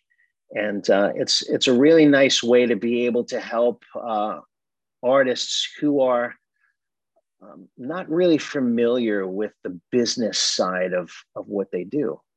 Um, they create art and they try to figure out how to sell it. And it's it's a humongous space that um, they're trying to figure out. Um, and it's it's a struggle for a lot of people because they do their art, they mint it and they put it up, and then it's like, okay, well now you got to market it, and now you got to know what to price it as, and what what digital currency are you going to use? And that's bouncing up and down every minute of the day next to your currency, next to the US dollar. You can list something for one price and then the currency could turn against you. And, and it's like, you know, how, how do you get any semblance of sanity with that? So I thought to myself, uh, as I started meeting these artists and getting to know them, that if I can figure out how to put some of their art on products through the Swag Bunker program that we have, and get it out into the um, to, into the, the world of retail um, that uh, it could be uh, not only a way for them to um, advertise what they do uh, in a channel that they normally would never dabble in but also have a way to make a couple of extra bucks with a royalty that's great. um, and and and get some uh, some idea of of, of what uh, what balance in the marketplace could be rather than just totally erratic up and down every day and just um, driving them insane. And uh, I've, I've been in I've been in spaces with um, with these these artists and I've spoken with them and they're all they're all over the world and they're they're they're extremely talented and and there's just so much that's possible with um, with what's developing. Um, I think that uh, NFT's got a weird rap because uh, it's kind of like the Wild West. Um, and people are bidding all sorts of amounts of money that make no sense on things that you know they're wondering why anyone is bidding anything on them. Uh, kind of like um, back in the back in the dot com bubble on on Wall Street, where companies that made no money were getting these like enormous valuations, and it was just a matter of time. Um, I think that when it comes to uh, one of one pieces of art, um, yeah, that's that's that's it right there. Yeah. Uh, when it comes to one of one pieces of art, it's um, it doesn't only have a collectible value, but um, the stories behind it and learning about the artists. It just really uh, is is the in the beginning phases of bringing what the future of NFTs is is going to be, and um, and uh, I'm I'm looking more forward to developing that. Of course, we've also seen uh, some NFT projects in our industry. Yep, and um, that's that's along the lines like what we saw with um, uh, with what Lido did. I think that that is an that is an example. It's one example of how NFTs are, are going to have utility going forward. Um, you know, you could probably even see uh, something like title insurance for your house uh, or a title for a car uh, or something like that um, be in the form of an NFT. The, the, title policy will be an NFT, and and uh, it's gonna it's gonna change the way we all transact and, and do business. That's gonna revolutionize it. Um, but um, in the meantime, there's this kind of wild west component to it. No, it's it, it's beautiful. I said you're using, and you got Swag Bunker, which brings this to life in your products, which I think is is great. Yeah, yeah, and it's it's fun too because um, just like the benefit for our customers to be able to do short runs. Well, we can do short runs on this. You know, like these pictures that you're showing are NFTs that I had purchased, and um, we we own the NFT. And then if we if we print up a couple pieces and and and we put it up online and we see if there's interest if there's if there's interest we print it. If not we create another one. Mm-hmm. and we just keep doing that until we start to see what sticks. And it's it's a way that we can um, have win-win situations. The artist gets some support. We get some creative artwork to display on on our products. Uh, we get to uh, show this creativity uh, to the marketplace uh, and separate ourselves from what we were doing before and separate ourselves from what other people are doing. Um, and um, what's interesting is, is that the more ideas that we come up with, uh, the more the creativity flows and we come up with newer ideas that are better than the ones before. So yeah. it's um, it's a process. It's fun. That's great. That's great. Uh, we got a question from Stacy. She wants to know your favorite cigar and beverage pairing. Well, the favorite the favorite cigar and the go to is the Padron, and um, um, you know it's it's interesting that uh, that you asked that question. So there is a there is a family reserve. There is a Cuervo family reserve, uh, and and mind you, this is this is what the Cuervo family uh, is is making for for them to drink, not the Cuervo Gold, right? We all had bad experiences with that one back in the day. Um, I someone put me onto that, and um, it's it's it's remarkable pairing. Um, it's a sipping tequila. It's an extra añejo, aged more than three years, and um, and it's it's just it's really really good. When I can get my hands on that, I do that. Um, there's also um, there's also a rum um, that um, that that comes from the DR and the name escapes me right now, but it's it's the one that um, the cigar manufacturer makes. I'm not sure if you if you're familiar with the name. It's a bottle of it sitting on my desk. Diplomatico. Um, I, I, well, Dip, Diplomatico is from Venezuela, I think. Diplomatico is is is a is a Venezuelan uh, rum, but um, the um, there, there's there's a rum that one of the cigar manufacturers makes over in, in the DR, and uh, that's that's fantastic too uh, that that that pairs incredibly well with with Maduro cigars from that region. Very nice. Oh, this is Mike. This is what I call. Oh, it, was. I, I think. Yeah, Le, uh, uh, Leon Jimenes. Uh, La, La Oh, okay. Yeah. Yep. Oh, that's yeah, great that's, rum. That's, that, that's uh, you yeah. know which one I'm talking about. Yeah. Yeah. Fantastic rum. Yeah. Fantastic rum. Michael, this is what I call a cattle baron steak question of the night. Um, I want to know basically your favorite steakhouse to go to. Favorite steakhouse? Hmm.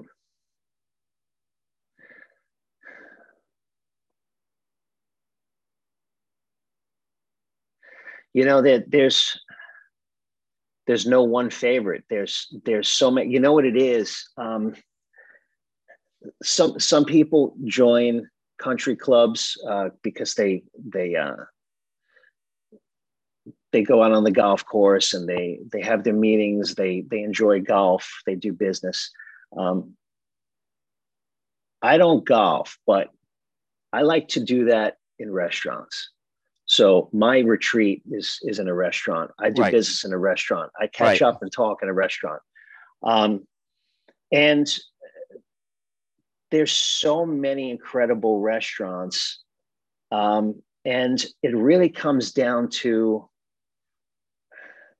three factors. There's the food, the service, and the company that you're with. And sometimes a fourth, which is the ambiance. Um,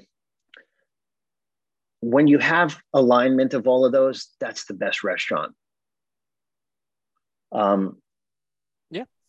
When it when it when it comes to when it comes to um, yeah, I I just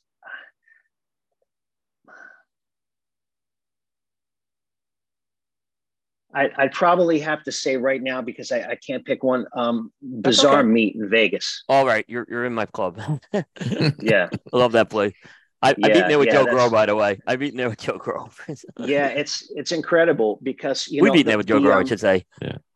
the, the there's there's a the the first bazaar that I went to was the one on South Beach in Miami. hmm Um, and um, when I heard that Jose Andres opened up a place over at the SLS, well, at the time it was the SLS over in Vegas, um, and and I went there. Uh, it was it was an incredible experience. Again, it was the food, the service, the ambiance, and the company, um, and all of those were in alignment with each other. And um, I, I yeah, I'd say that one. Right. All right. Uh, this is a what we call this is our um what I call the ties that bind question. I'm going to ask you. It's uh, and it's brought to you by Tabacalera USA, makers of iconic brands such as Montecristo, Romeo Julieta, H. Upmann, and Aging Room Cigars. Tabacalera USA, great things are happening here. So, Michael, I'm going to name three things to you. Okay. And the idea of this is you just got to tell me what they all have in common. So it's kind of a little bit of a riddle, but uh, a little fun segment we do with our guests here. All right. And Aaron doesn't know the answer to this either. So here are the three things. The first thing is a pine tree. The second thing is a compass. And the third thing is a phonograph.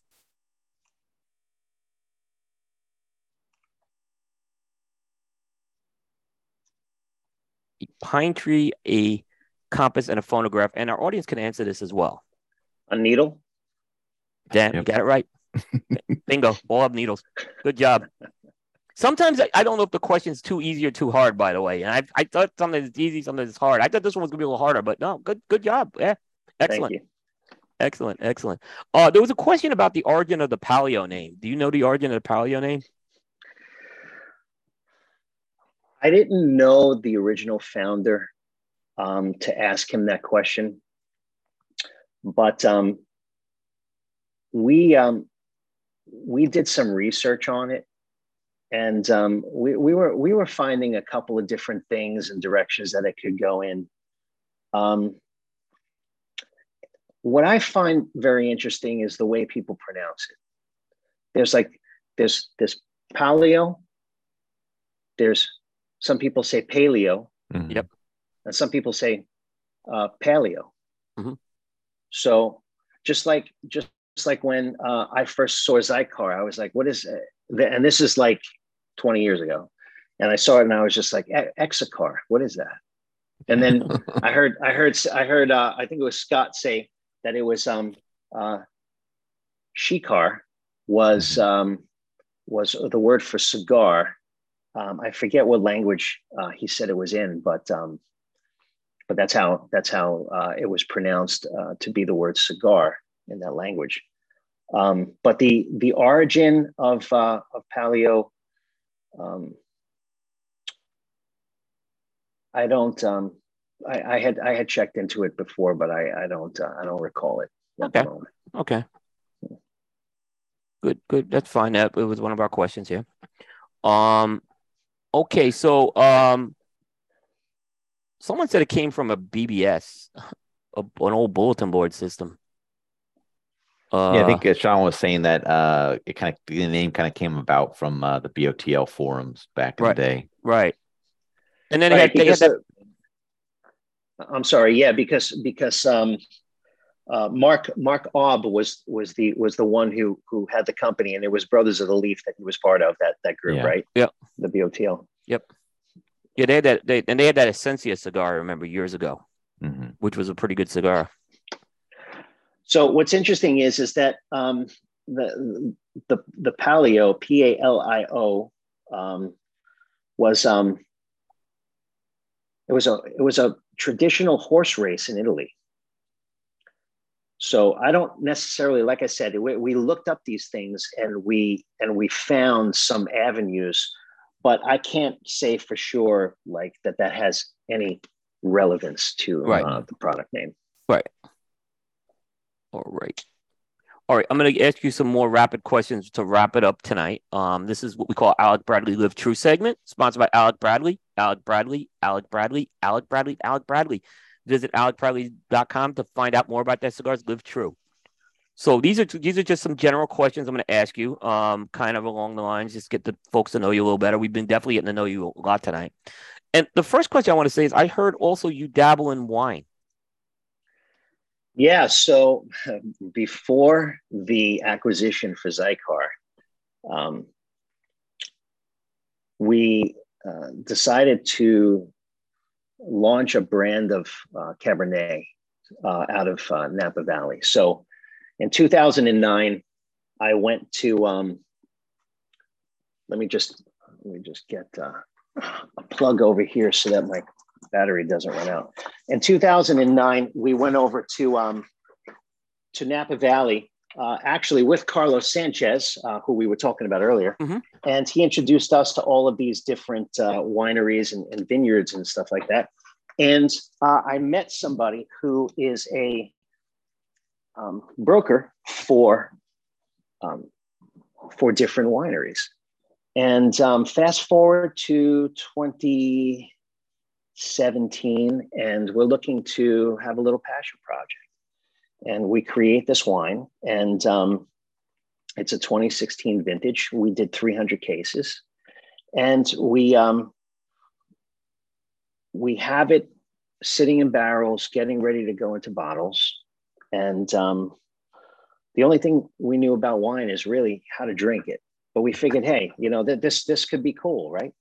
So um, the Xikar acquisition comes up, and we kind of forget about it because we just get so wrapped up in in this deal. And then we realize that it's sitting in these oak barrels for longer than normal, and the only problem with that is is that it evaporates. hmm So it's not like it gets bad; it just starts to go away. it just starts to disappear. So um, we we decided to take it out of the barrels, put it into bottles, and then we're like, okay, well, let's just bring it in here, and then we'll figure out what to do with it. But we we quickly realized that unlike everything that we do in our business, we can't just bring it in. We're not licensed to bring it in. hmm We have to import it into our state. So we figure out how to do that. We find a um, a distributor who can handle it, and then we're like, okay, well, let's figure out how to do this. Then COVID hits, and no one's going to restaurants, and the whole liquor business is booming, but it's booming in a different way. And again, I kind of feel like I was 20 years before getting into the cigar industry, not knowing what I didn't know. And I'm saying, okay, well, I have a lot more experience than I did back then, but I don't know how this this wine business works. Um, so we we determined that the best way that we can try to get this sold, like we did with the cigar business, is to get like we went to the e-com and catalog companies instead of the, the brick and mortar stores first. I said, well, why don't we try to get the wine into restaurants first so that when people buy it, they immediately drink it, as opposed to the stores who are going to say, no one knows what this is. I put it on my shelf and they can ask me what it is. They don't know what it is. And then they may buy it and put it on their shelf at home or give it to someone and they're going to put it on their shelf. So I said, the best way to do it is to give it to a restaurant. Um, okay, so how are we going to do that now? A lot of restaurants are closing, but the restaurants in our area that we have uh, supported over the years, um, we said, well, maybe we can throw like a, a quality importers dinner. Um, would, would you would you guys uh, allow us to like get a seating for 60 and bring everyone over? And they're just like are they going to come? I go yeah. Oh and by the way i got this wine i want you to try. So we actually ended up serving the, the first sale was to the restaurant to serve our our right. dinner mm-hmm. and that's where the, the, the restaurant tried it and then they saw everyone trying it liking it everyone liked it so then they started carrying it and then as covid started to dissipate like they started running with it so we literally launched the wine during covid in restaurants by throwing supporting dinners to the restaurants and giving our staff uh, a reason to get out because everyone was like I, I don't want to sit at home anymore like let's go out if this restaurant is open can we go so it was again like a win-win-win to launch something that we really didn't have a great idea on how we were going to do it.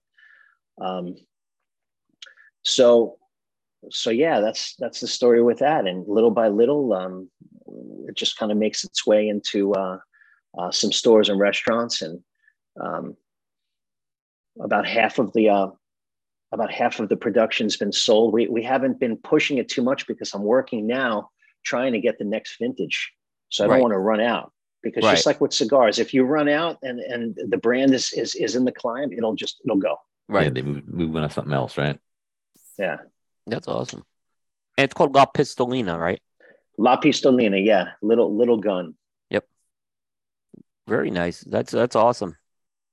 That's all. But you we could find like this wine's available. Like you could find it in places, right? Or is it still restaurants? Yeah, yeah. And it's on the. There's an app on the iPhone called Vivino, it's the Vivino app, and you can actually look up La Pistolina. There are people who have been putting up um, uh, comments and ratings and stuff like that. So it's it's uh, it's a good way to to be able to track it. Beautiful, beautiful. I'm hearing people uh, want to try it. All right. Um, the next question is, what's your favorite movie? The Godfather. All right. Man, I love this guy. One and two. Yeah, yeah that's gonna be the next question. It's always a long question. you gotta get one into. What's your favorite? Did you watch? Did you watch the the series about the fictional series about how it was made? What was it called? The Coop. Um, is that Aaron? Is that the one where it shows the outtakes of like the auditions? No, this is uh kind of like how how the movie came about and how you know getting the actors and all that process and because uh, I remember I remember seeing um, some video of uh, Al Pacino kind of auditioning for the movie. Mm, yeah, yeah. And I thought it was I thought it was part of uh, like a um, like a like a like a bigger feature that was talking yeah. about the making of it. That might have been it. Yeah, the offer. The offer. Yeah, I thought the about offer. it. Yep. Yeah. So there's a series called The Offer. I, I, I want to say maybe six episodes or something like that. Yeah. Uh, it's really it's really well done. It's I don't I don't know how much I don't know how much of it's true versus how much how much it's made up, but it's pretty interesting on how the whole process was. It's it's from the eye of the produ- of uh, the producer and like how they get uh you know how they get some of the actors, how they get the you know the, some of the locations like all this how this process worked to, to be able to make the movie actually happen. So. Yeah what's interesting is is that you can go onto youtube and you can actually watch someone um, dissect a given scene from the movie and decode it. Mm-hmm. it's that i i have I have probably as much fun watching those as I had watching the full length feature film, um, because you you start to get perspectives of why someone did this or someone did that, and you realize just how much deeper the movie goes. Yeah. As compared to when you just kind of sat and, and just watched it straight through. Mm-hmm. I was thinking, you know, before we um, there's there's a lot of good comments on here. It looks mm-hmm. like there's there's over uh, 200 comments already, and yep. uh, let's let's see. We're and, 209. Um, my count says, yeah. So um, so yeah, why don't why don't we uh, why don't we do so? I know that the tower that we're doing um, is is going to um, is going is going to go for you said like the next two weeks, and there's going to be a lot of other people commenting yep. and stuff mm-hmm. like that. Right. Okay. Yeah, why don't why don't we just? I think I think we should do something for those who've kind of like hung out here for two hours and uh, Yep. and um and spent the time. You know, Sure. like what what are what do you what do pe- what do you guys what do you guys like? What do you want?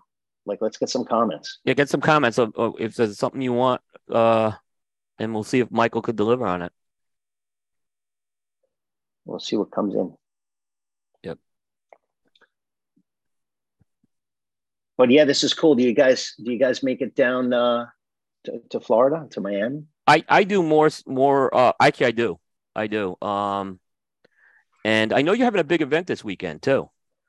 Yeah, so so we have um, we have the official uh, launch party of the uh, of the collaboration between uh, Jacob and Company and Xikar with the uh, Dragon Cutter and some other uh, museum pieces, and we're throwing we're throwing a little party over at the St. Regis Hotel in Bal Harbour, Miami.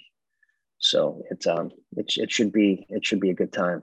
Yeah, I do make it. The, it- I can't make it this week, and Joe did mention to me, and unfortunately, I can't. Um, but I do get to Florida on a regular basis. So Yeah, well, these are the type of things that, um, based on the the uh, response so far, of course, we'll measure the turnout. But based on the response so far, it looks like this is something that um, we're probably going to look to do once a year when it comes to uh, releasing special collaborations Mm. uh, and being able to get um, people from the industry there, uh, whether it's um, whether it's uh, certain manufacturers or, or certain key retailers, uh, or even um, people from uh, Jacob's list um, who are coming down from New York, um, and, um, and and also people from uh, the media. So you know, you're certainly welcome for that. thank you. Yeah, And uh, if if you guys, if either of you are ever down uh, in the South Florida area, um, just just be sure to reach out to us and let us know you're in town because you know Absolutely. we, we can show you we can show you the place. Take I'd love on to. Yeah. I'd love to. Absolutely, I'm going to take you guys up on that. Um, So no, lots get of people saying cutters, uh, revolution, uh, tabletop cutter, um, NFT cutter. How, how Pistola. is uh what what what what is the group what is the group who's with us tonight think of the revolution? Is there There, is there was a there, comment um, on the revolution. There was one asking for the revolution. Yeah yeah. yeah Yeah, uh, I'm a big fan of the revolution. Like I said, it it uh, it is a cool cutter. What, what do you think? What, what- should should we should we do a revolution? I think the revolution would be cool. Yeah. Okay. All right. So so let's say so how so how how should we do this? What do you think? Um, how do we want to do this? All So either we could ask a question from something earlier in the show, see be- who was listening, Yep. or we could do it a little bit non. Doesn't have to be show related to Yeah. To make it work. Yeah. How easy would we want to make it easy or hard? I mean, we can. Um, yeah, I'll, I'll I'll take your lead on that. You you uh you let me know what what usually works best. Okay. What is the name of Michael's wine?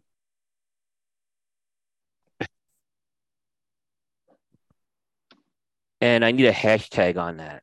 Okay. So I can pull the so I can pull the winners. Um. Well, so I thought we are gonna pick them right now. do I pick it right now? I don't know. You could...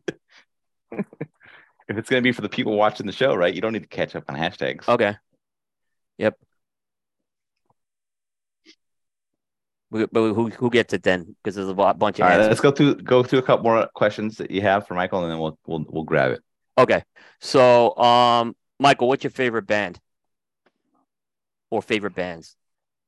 Or artists, musical artists? Pink Floyd. Nice. Nice. Favorite album? Wow. Um, yeah, you, these these are these are hard questions because uh, there's there's so there's so many Im- impactful songs on so many different albums.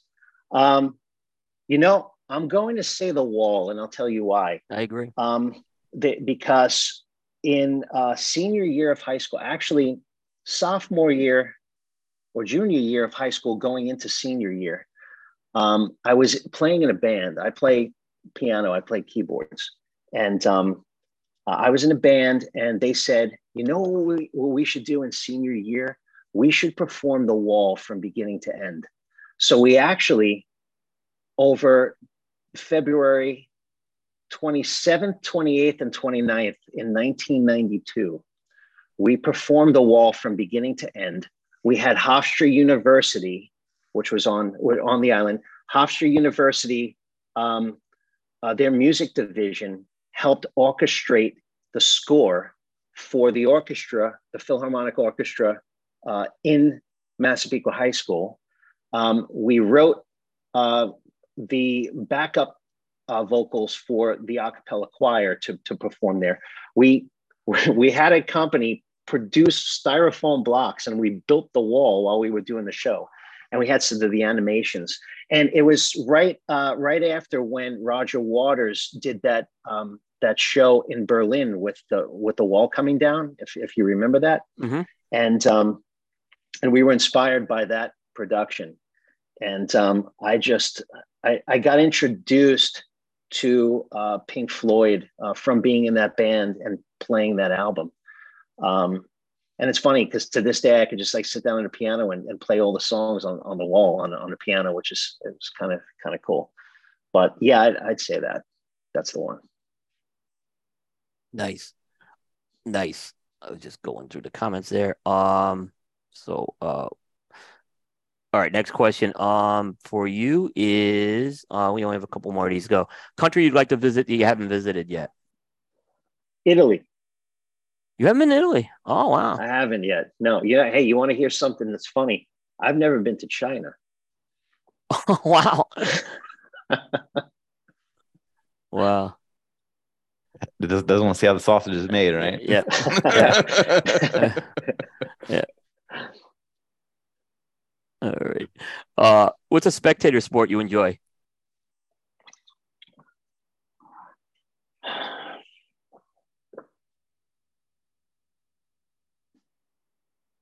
Spectator sport. Um. Hmm.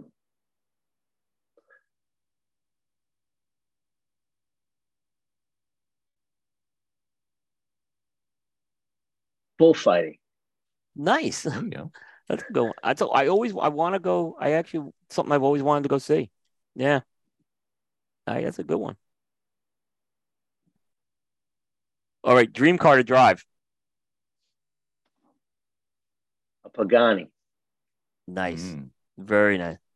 And the last question I have for tonight: If you had a reality show about Michael Giordano, what would the title of it be? Why bother? I love it. I love it. All right. So we should close out with who won this prize, Aaron. All right. So, I put in the chat What, two what, names. what, how, how many? Wait, before we just how how many how many responded? there weren't a lot who had the name right. yeah, there were a lot of Like people like that like if, if they if they spell okay, how many how many had the name uh, Close. Close. completely correct? Yeah, how many had it correct? I think there was two that two that had it fully correct. I see three. Okay. I put two in the chat for you, Coop. So if you add the third one, and then we just pick from those group or whatever. All right. We had uh wait, let me see who you had in the chat here. Um all right. All right. Yep. So all right, give me give me uh, a number, Michael. Uh, give me heads or tails. And heads will be the first tails. Richard Johnson's the winner. All right. Yep. Nice. So congratulations to Richard. Uh, I'll uh, um, do me a favor. I will c- connect with you. Um, connect with me. I'll connect you to Facebook Messenger. But if you're not on Messenger, uh, send me an email. Coop at cigar-coop.com. So so how many? So how many were there? Three total. It was two. That- it was two. it I did. I, I saw two. I saw There was two. two two that had it in by the time we were ready to pick. Yeah, that's what we Okay, said. two had it in. Okay, so so why don't we do this? Why don't you why don't you do two, one of each, on those, Okay. and then because I saw a bunch of people write, but they probably spelled it wrong. right. Let's just try to let's just try to like uh, come up with one more thing to Okay. give them like a second chance, and we'll we'll like offer something. And let's see what else should we offer here. So we, had, we just said, say that again. You said for we have the one winner for the revolution. So two two yeah, so, revolutions. so that there, Two there were- revolutions. do, do two revolutions. yep. for- And one then we're gonna do something else for the people that yeah, and so- let's so- and, be- So, And so then I Buddy, s- I so Buddy Warren's the other one with that. yeah, okay, Okay. cool. All right. So Congrats. and then and then we we saw that there were um, uh, several mentions, but maybe it wasn't completely right. they got So the wine let's- let's confused with the lighter. Yeah, Yes, yes, yes. Yeah. Okay, so let's let's do something to just kind of like like give Okay. the uh, give the ability to to get something else again. Let's see what what else do what else do people want to see? Should we stick with the revolution or should we try something No, do else? something different. we'll do something different with that. Okay, good.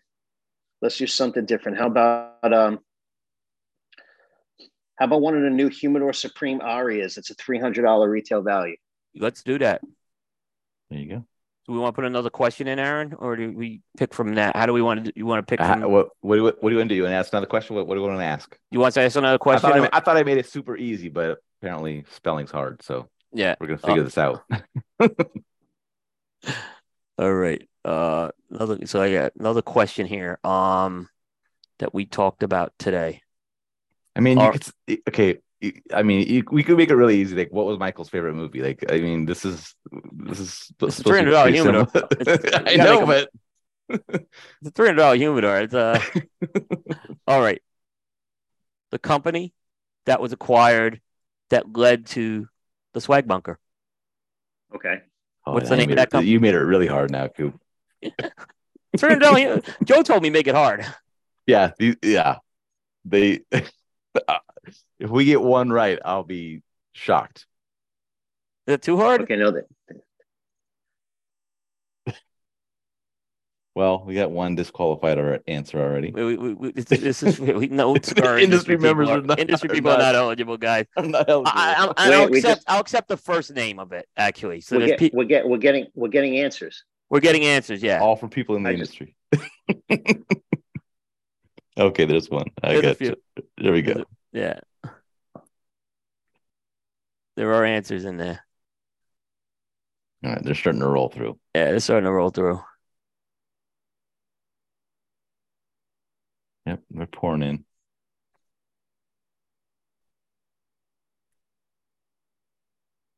Okay, so so that so is there is there a way for you to like calculate how many came in like as of right now? Let's stop it right. We'll stop it now. No. Uh, Yeah, I'm good. stopping it now. So I put the word stop. All right. So we have um, one. Okay, I'm at one, two, three, four, five, six. Yeah. a lot of people got it. I mean, the first I'm fine with this. The first name of it. Yeah. Yeah. Yeah. Yeah. We're, we're not trying to. seven. We got seven. And those are seven unique ones? Yes. Seven unique people. Okay. Yes. Okay, cool. Everyone gets an aria. I feel like Oprah. Boom. Everybody gets you. Everyone. Wow. There you go. wow. Nice. That's very Do we have the seven names? Aaron? Do you have the seven names? I'm gonna go back through here. yeah, this uh I'll I'll I'll start writing them down right now. Okay. I'll Thanks. That'd be great. Yeah, just uh, appreciate it. So we have like we gave away two revolutions and and seven arias. Wow, Michael, I can't Nice. thank And- you. and- yeah, and then and then we'll s- and then we'll see. I'll, I'll follow along and I'll make sure I I, I keep uh, an eye on what happens over the next couple weeks with the tower. Okay, yeah, we'll uh, we'll keep you updated on it. Like I said, we're gonna open that up for our website people too, um, so they'll have a chance to win that. Um, and, and like I said, anyone who entered tonight, uh, or is entering on the Facebook page, you get a second entry because this will be up on the Coop website tomorrow morning. So you can re-enter and get that second entry. I'll count it. You know, you get you get an extra shot at that. Um, and you can, and anyone who want, anyone who commented and won can win the can win the humidor as well. So we'll make it, we'll make it. Uh, you could be a double winner. If Very that's cool. yeah. Um. Wow, that was very Nice. generous, Mi- Michael. That was very generous. Wow. Yeah, absolutely. Yeah. That's. Thanks for uh, having us on your program tonight and spending the time. Thank you for spending the time as well. You went two hours with us. We know you're busy. and It's your personal time. Um. And uh, you are welcome back anytime. Awesome. Yeah, let's uh let's let's keep the ball rolling and let's see if we can't um uh come up with a, a really cool way to just uh, uh be able to express what we're working on so that uh, it doesn't take me another 23 years to get on a program. You're always welcome here. Um, it was it was fascinating getting to know you personally, learning this whole story. Uh, I learned a lot tonight. Uh, I think our audience did. Um, for an accessory show, this is probably you know we've had an incredible turnout tonight. Um, we so we do appreciate it as well, as well as the whole support of your team. Um, we've gotten great support as well from that, and of course the products speak for themselves. So I, I don't know, this is great. Yeah, absolutely great, and nice to meet you too, Aaron. And yep, um, thank you, Michael. If there's uh, if there's anything that I can do or we can do, uh, you know, from from here, just you know how to reach us. Let us know. Absolutely. If anything come if anything comes up to you guys where people are asking about uh, about this um, this program that we did tonight, um, please reach out to me as well. Um, yep. I can answer anything that comes up after. We'll, we'll feed those as well. So we appreciate that. Yeah. So if you get those, comments here. You know, if we catch them, or if you want to just email them to coop at cigar-coop.com, that probably is the best way. I won't miss the question through an email. So, yeah. Mm-hmm. Yeah. So encourage that as well. Um, and we do, like I said, we do appreciate you, Michael. Um, and uh, thank you so much. Yep. Absolutely. Have a great night, guys. you too. You too.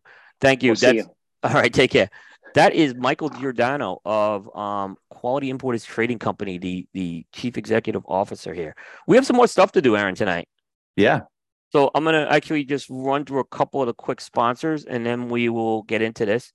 Um, but you want to stay tuned on that. And by the way, if you missed the uh, humidor giveaway, I'll I'll post it up one more time uh, in a little while, so you'll have another in case you missed it earlier on. But um, let me mention um, of course, JRE Tobacco Company. Um, the excuse me, the authentic Corojo leaf is one of the most robust and flavorful tobacco leaves out there.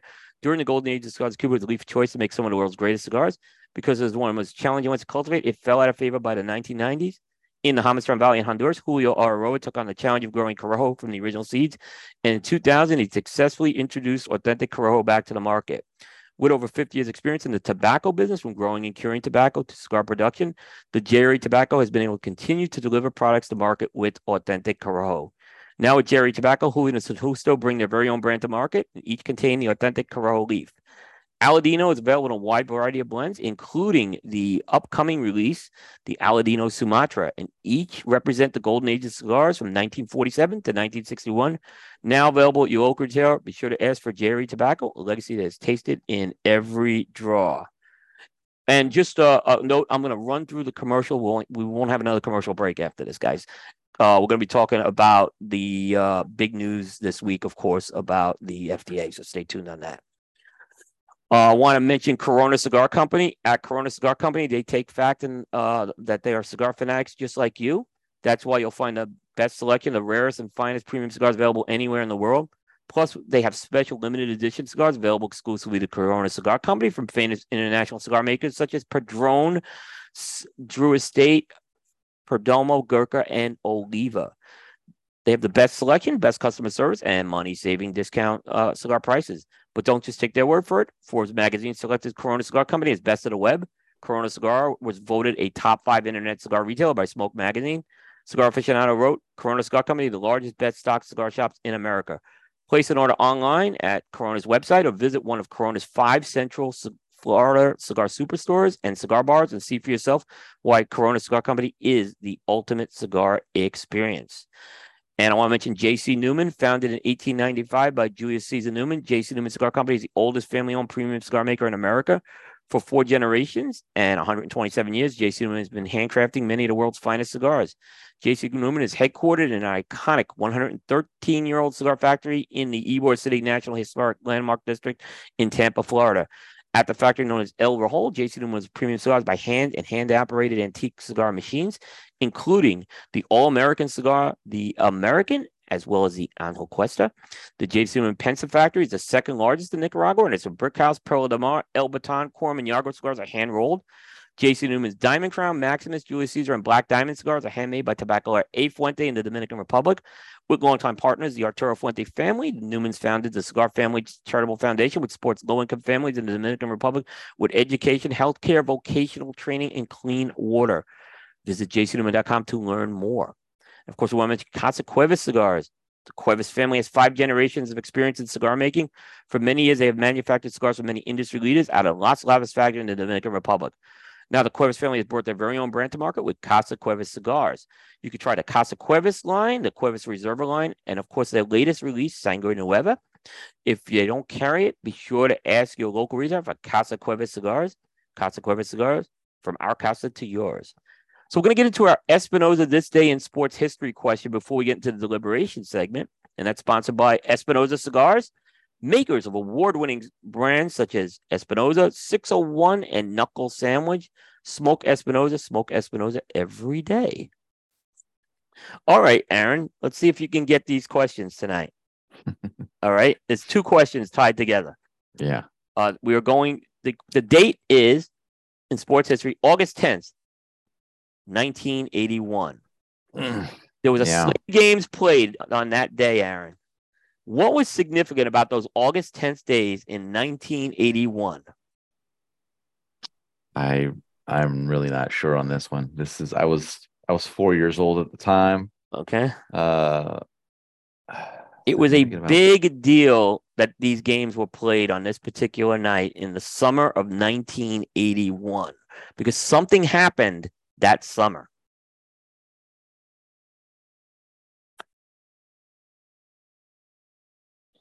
eighty one.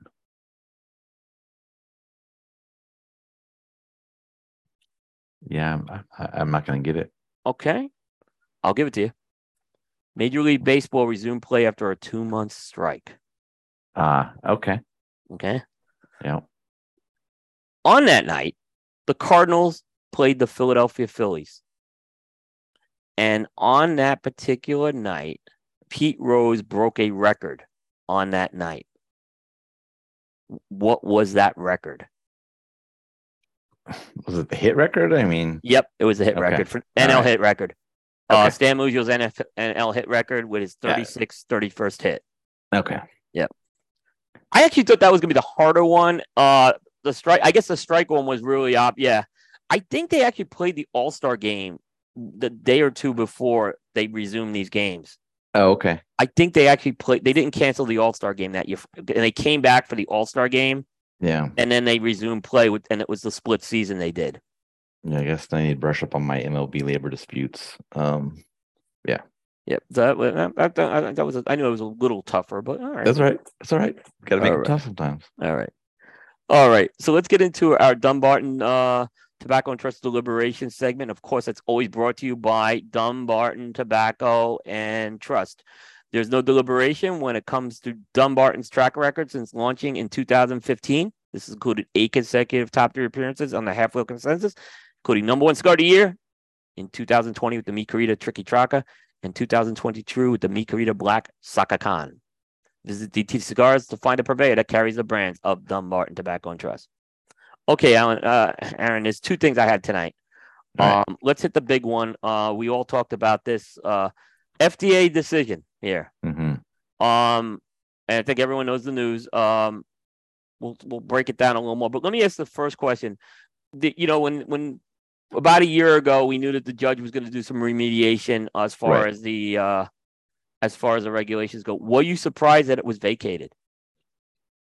Um, I don't know that I'm super surprised it was vacated. Um, because it just seemed like there were a lot that the judge had a lot of issues with the way the FDA had kind of gone about things. So I'm not sure I'm surprised that it's vacated.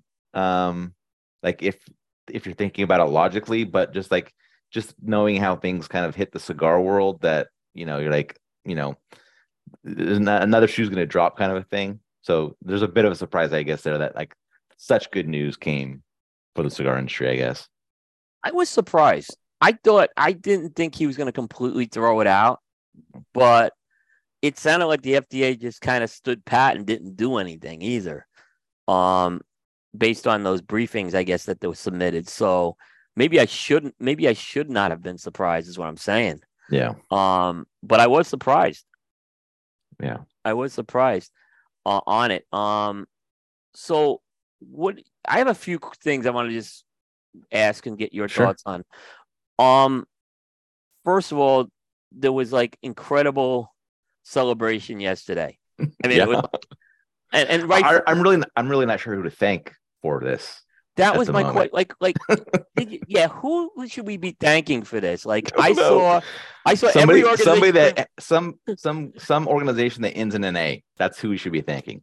yeah, So, if you could create an, an entity that ends with an A, we'll we will thank you for this. Yeah. So look, I, I I know we're having a little fun with that, right? But there were different answers from each of these organizations. Um, yeah. right. And first of all, I, I do thank all those people who did financial contributions. Well, no matter what you did, you know, I thank them. And I thank anyone who took their time and, and resources to go to Washington on this. Right. You know, or, or or do, you know, and I think I'll think, you know, I think they deserve to be thanked on this, right? So but this is what bothered me a little about what I saw some of the responses, right? And uh, this wasn't a decision that we convinced the the judge cigars are are not a health issue. Eh, That wasn't what this was about. Like we we didn't. I don't know if we convinced the the, the judge that cigars are different and need to be regulated different. Did you get anything like? I didn't feel that that what was was the decision here. Um, no, I yeah, it seems yeah, I don't think it, it didn't seem like it was about the science. It seemed, seemed like it was about the process, right? It was about the process. yeah. Yeah, that's how I took it. Is that they they said arbitrary and capricious, and that's what I think ultimately led to this. Like, Right. um, I think the that the judge saw that, and I think this is, I think, um, who it was Hector was saying, you know, he kept bringing up the EPA case Right. that I think set the stage and where it was a similar type of thing where so there was precedent that these these agencies were overstepping their bounds in, as far as you know the process to put these regulations out. Right. Um and I think there was you know in particular there were comments that weren't considered. That's where this gets a little tricky because some of the comments that were made, the FDA said they weren't like valid comments, and I think the judge said, well, there were comments that just weren't considered in there. Right. Um, and ultimately, they just did. They, they were putting regulations out there, and they didn't have any game plan for doing it. That's, I think, what did this in. The FDA, I think, did themselves in. I don't know if the cigar industry has done anything to kind of advance that. I think there's people in Congress who still. There's probably people in Congress who are pissed about this. Yeah, and I think so. And I think you have to kind of look at it in a couple of ways. I mean, you can't you don't want to discount what the cigar industry has done because they have put a lot of work into They have, this, and I don't want to discount but that. the Yeah, thing is is like the work that they've done is like you can no i don't want to say like you table it but what you do is you you kind of you keep the body of work you keep maintaining it because if this comes back you are going to have to use all those other bullets that you've kind of put together to to Yeah. fight this when the FDA doesn't stumble on themselves in presenting the the regulation right when they if they you know I don't want to say if when they you know dot their i's and cross their t's correctly and the judge doesn't just you know look not at the actual thing that they're trying to do just the way they try to do it then that those things will have to come into play so those relationships that people have uh you know the information they have regarding advertising health issues all those things that will still be necessary so that will still come into play. Um so that that all that work is still important. Uh, you know the funding like there this shouldn't stop any donations anybody's work No. going into this because there's a it's not you know there's other fights to be had. This is not like cigars are now you know open and you can do whatever you want wherever you want. Like there's still tons of like local regulations and state regulations and all those things that you still have to fight. So there's a, all this work still needs to happen but this kind of like i don't know. It's like you know you're in a you're in a street fight with somebody and uh, a car loses a wheel and it hits the other guy in the head and knocks him out and you're like well i won. I didn't do anything but i won. I- i'm not going to ask questions. I'm just going to accept it and i'm going to go go about my day now so that's kind of how i think it this kind of occurred Yeah. And, you know, there are other ways they can strangle this industry. Yeah. That, but here's the thing, because this is the most important point to make. And I think the PCA did a good job. They put something, they put out, I guess it was like a Q&A today. And I thought it was that this was, that was probably the best document I saw it as. and they made the point in there saying the uh, the industry is still regulated. Mhm. So the question is, do they try to appeal this, or do they go anew? I think we gotta have some internal discussions about that. That it's probably going to be uh simpler to just start from scratch than to try to correct the wrongs and figure out what's going on. So Yeah, you know, I don't think an appeal is necessarily going to be the the way the way it goes. It's probably going to be a, a new plan of attack. right. And I think that's what, unless the only thing I heard is that the Department of Justice could appeal this, and they have sixty days to do it. And the, the Department of Justice may appeal this because they're defending the government. Yeah. So I, that's the part I'm not really sure of of that, but um, but I think there's other ways they can really go after us. Is what I'm saying with this. Um, you know, and I think one of the pieces I thought that they could easily like there's other things that I hate to say it, could be lower hanging fruit that they could really start pushing the agenda for um advertising and social media Right. like and that's one that eh, it's a very um the word i'm looking for it's very you can get people on your side really easy with that Sure. You, you could definitely do that um um it was interesting jay's com- jay wrote a really interesting comment um I, I'm not, I don't want to get too political here, but but but he has an interesting point. He said, "Some uh, someone, no one is thanking the Obama White House. It was the OMB that told the FDA to consider option two. Um, so that's something that's interesting. Um, and they seem to really ignore option two. Is it was put out there, but it was ignored. I think that had a lot to do with that as well. Right. Um, I, I like I said, I have a lot of fear of what may happen. I, I do think that we saw the NASEM report, and there's some other reports where they are really looking at social media. And look, this could take away like tonight. That's something, Yeah. and I worry about that. They could really go and push a regulation in, um, where you know suddenly we can't, we our platform won't allow a prod. They could make it illegal for a platform to carry a podcast Right. um, you know, or website to have content. So those are the types of I think, and I think I really hope that the that our organizations, the A organizations, are really going to take up that fight right now. hmm Yeah, that's what that's what you know. That's what they're gonna have to do. Is they're gonna have to just take all the battlefronts as they come. Yeah. I, so I don't. I, it's a it's a valid point right now. There. I know there was like like, you know, um, I noticed some little. I mean, I, I one of the things that I saw, Jay brought up this point too, uh, in the comments. Is you know, I saw CRA kind of take some credit for saying they funded it, and I saw PCA's response saying they they contributed to the funding, and then CAA put out something saying um, that um, they they they won the case. So Right. it, it was and the know- BCA. Don't forget the BCA. don't I, I yeah, but I don't think the B uh, the BCA didn't try to take credit on this one. I'll, I'll say that they didn't. Um, don't get me wrong. I don't think I'm not. I'm not trying to dismiss, but yeah, they they they put out their own thing too. Here's the thing: I don't understand why these why there's just not one communicate. If this was a joint lawsuit, can't you guys Yeah. get on the same page and put out a common release on this? I, I can't believe that we're that divided. And the week before that, there was cigar- those congressional caucus meetings there were three different press releases on that. There was a Yeah. CRA one, there was a PCA one, and the BCA one. And you know, they read the BCA one, you thought that they drove the whole meeting. The PCA one didn't acknowledge. I don't think I saw the BCA acknowledged in there, and I didn't see the BCA acknowledged in the CRA one. I didn't see the PCA acknowledged in the in the CRA one. It, it focused on Carlito's thing.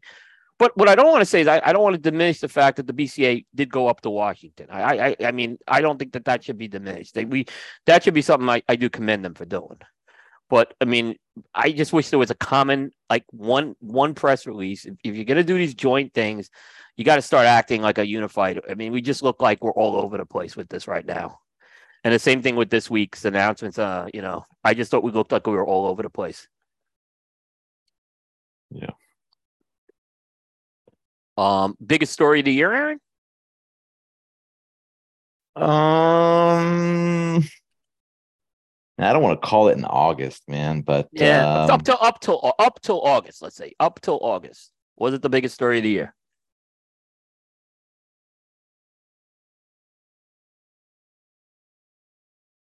Yeah, I, I would say yes. I'm you know I'm not I don't have all the stories registered yeah. in my head of what's good what I, I would rank it, but yeah, I would say probably the biggest. Here was the one little yeah, I think it is too because it will be remembered the most probably.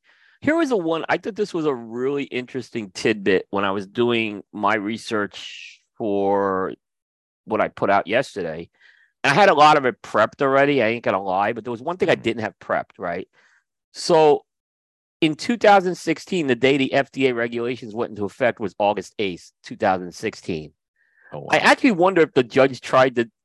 I don't know if the judge actually tried to do it on the August 8th organ- date. Maybe it slipped the day, but it was only one day later on the anniversary of the re- regulations were put into effect that they were that they were removed. So I don't know if that was deliberate or not, but I thought it was interesting.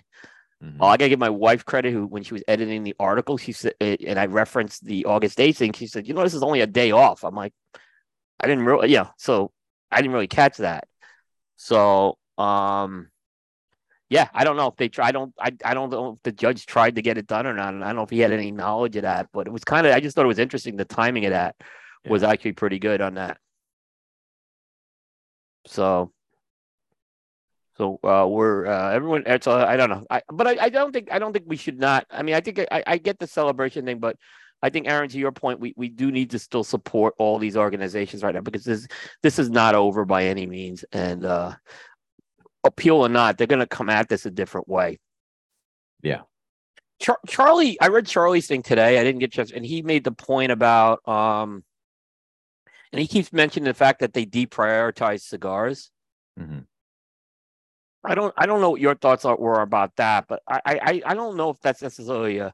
I, I part of me thinks that the FDA spent so many years trying to do this that they're not just going to abandon all this Right. work either. Yeah, I don't. I I wouldn't think so. But I mean, th- that would be a tough one to for me. Yeah, I, I don't think.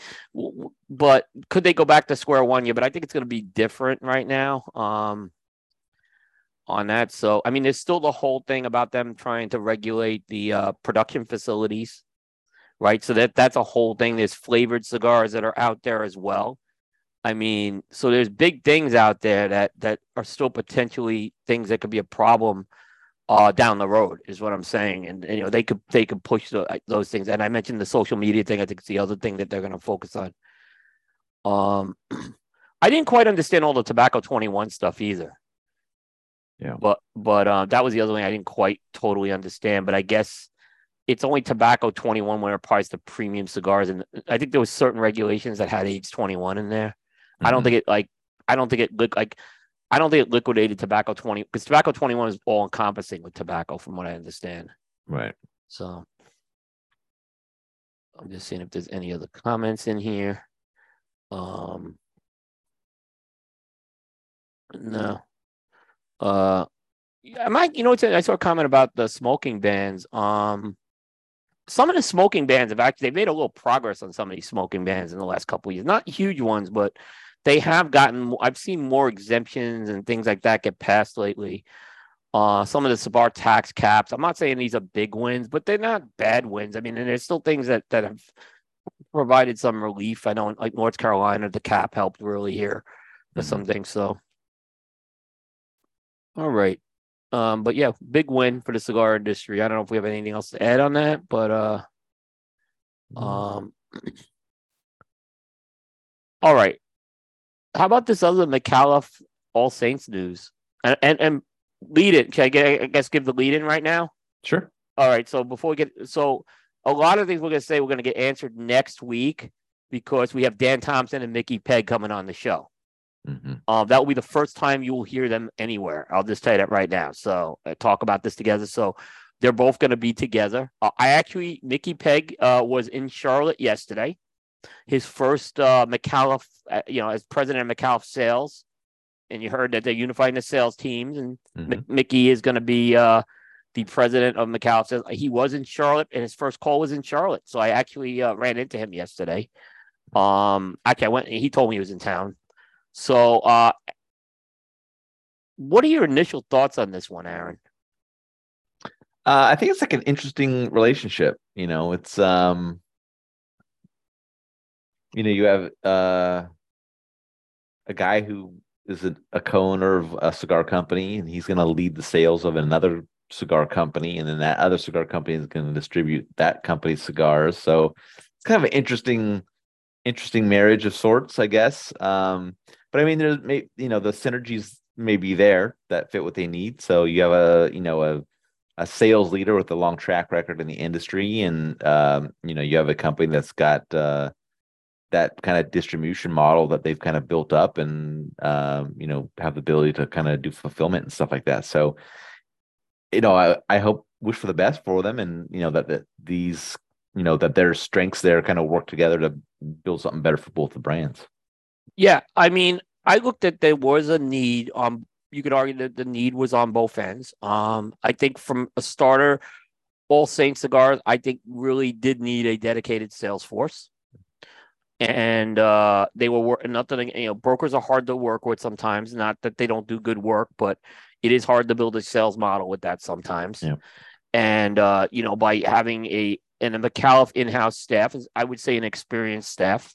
I think they have very uh, experienced people. They know what they're doing in there, and uh, they've done a good job with that. So I think um, from that standpoint, Mickey did not have that, and he yeah. he need I think he needed a staff and to do that. Um, on the other hand, I think McAuliffe, when me look at this saying, "Hey, we wanted to really bring in an experienced sales leader to to take us to the next level." Um, and uh, you know, Mickey has a long history with this, uh, back from his CAO days, especially. Mm-hmm. So I think there was there was an interesting um, uh, marriage. I, I've seen this happen two other times, and I don't know if you could think of a third one. So the first one that I remember this happening in was PDR Cigars and El Primer Mundo. Do you remember mm-hmm. that one? Yeah.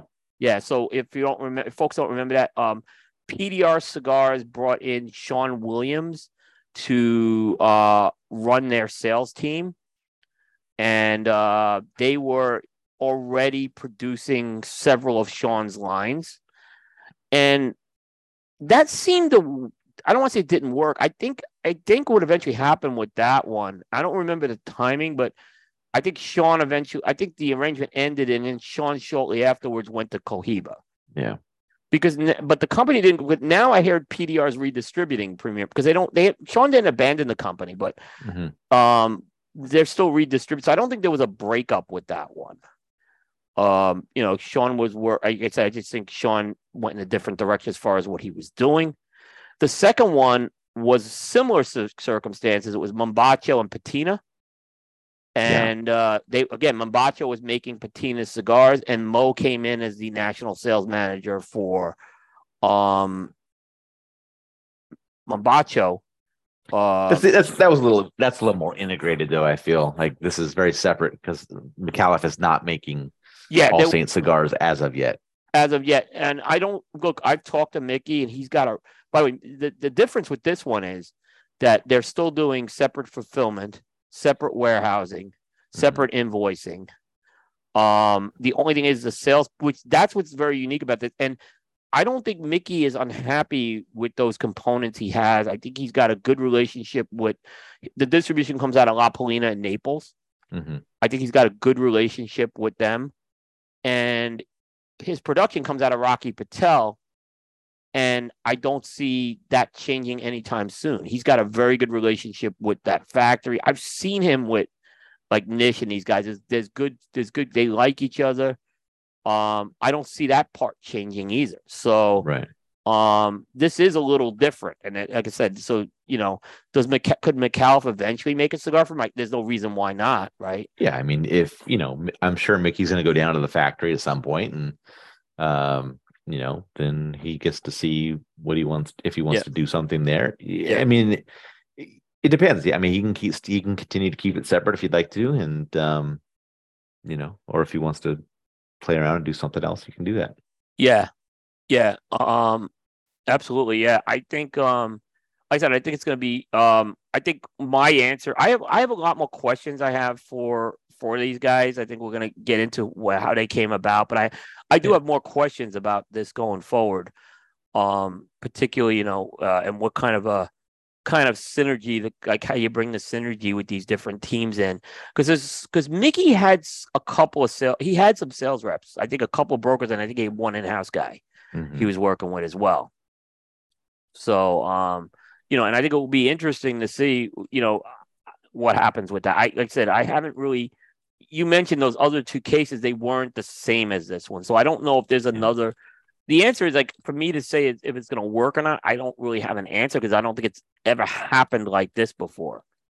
With that, Yeah. Yeah, it's um yeah, it it is I think it is unique. Um I don't remember something like this being set up like at this level. So yeah. um I, I yeah, I, I don't see like I don't like I, I- a couple of people say, well, maybe they'll do a collaborate. I don't see a collaboration happening because really there wouldn't be a collaboration. It would be if if Mickey decides to make something out of their factory, is you know, um, you know. So I don't really see that piece happening, and I think, um, you know, I think they each have goals as far as, as that's gonna go. So I was I was like um like I said it was um I don't that one didn't that one I think probably surprised a lot of people. I don't think a lot of people saw this one coming either. yeah. With that, um, I mean, so that that was kind of interesting with that. Uh,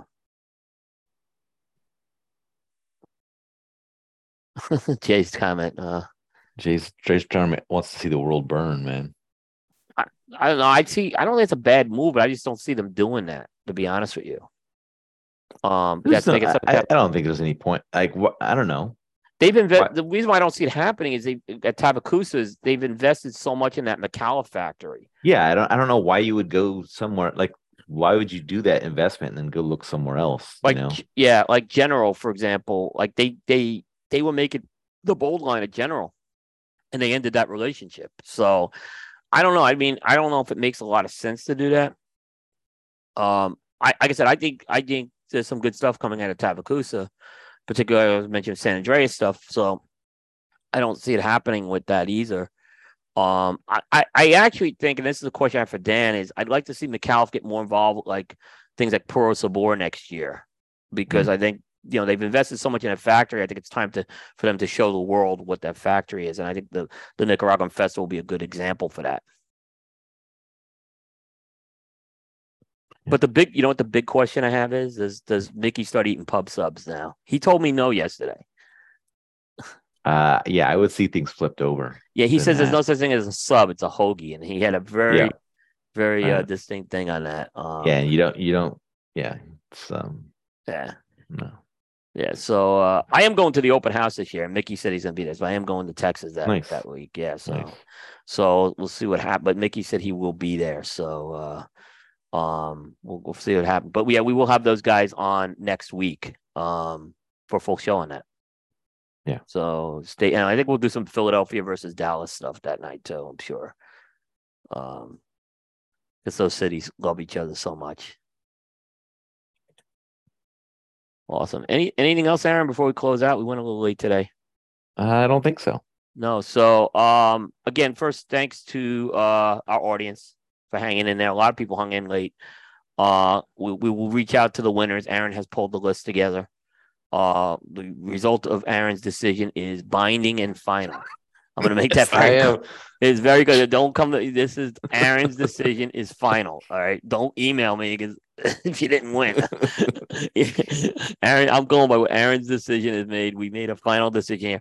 Uh, but we want to thank uh, Joe Grow and Mike Giordano, Mike Giannini. Yeah, Uh. I mean, they really give us great support. Um, for an accessory show, I think we had a really good turnout um, with Yeah. that. Uh, I didn't know, like I said, um, Michael had not done these. He said, he told me he hadn't done a podcast. He's done interviews, but not a podcast. So Right. uh, I didn't. Like I said, I met him at the trade show. I was, I, I really enjoyed talking to him, and um, they were very generous tonight. I didn't expect uh all those prizes to be given out. Yep. So, um, Absolutely. all right. Um, but that's going to be it. Uh, th- again, uh, thanks to everyone. Uh, to again, tune in next week. Uh, uh, we'll have uh, Mickey and um, Dan. I'm getting Yeah. losing it right now, but that's gonna, but that's gonna wrap up prime time episode 278 into the annals of history for Thursday, August 10th. Now Friday, August 11th on the East Coast. Uh, we will see everybody next week. Take care, everybody. See you guys.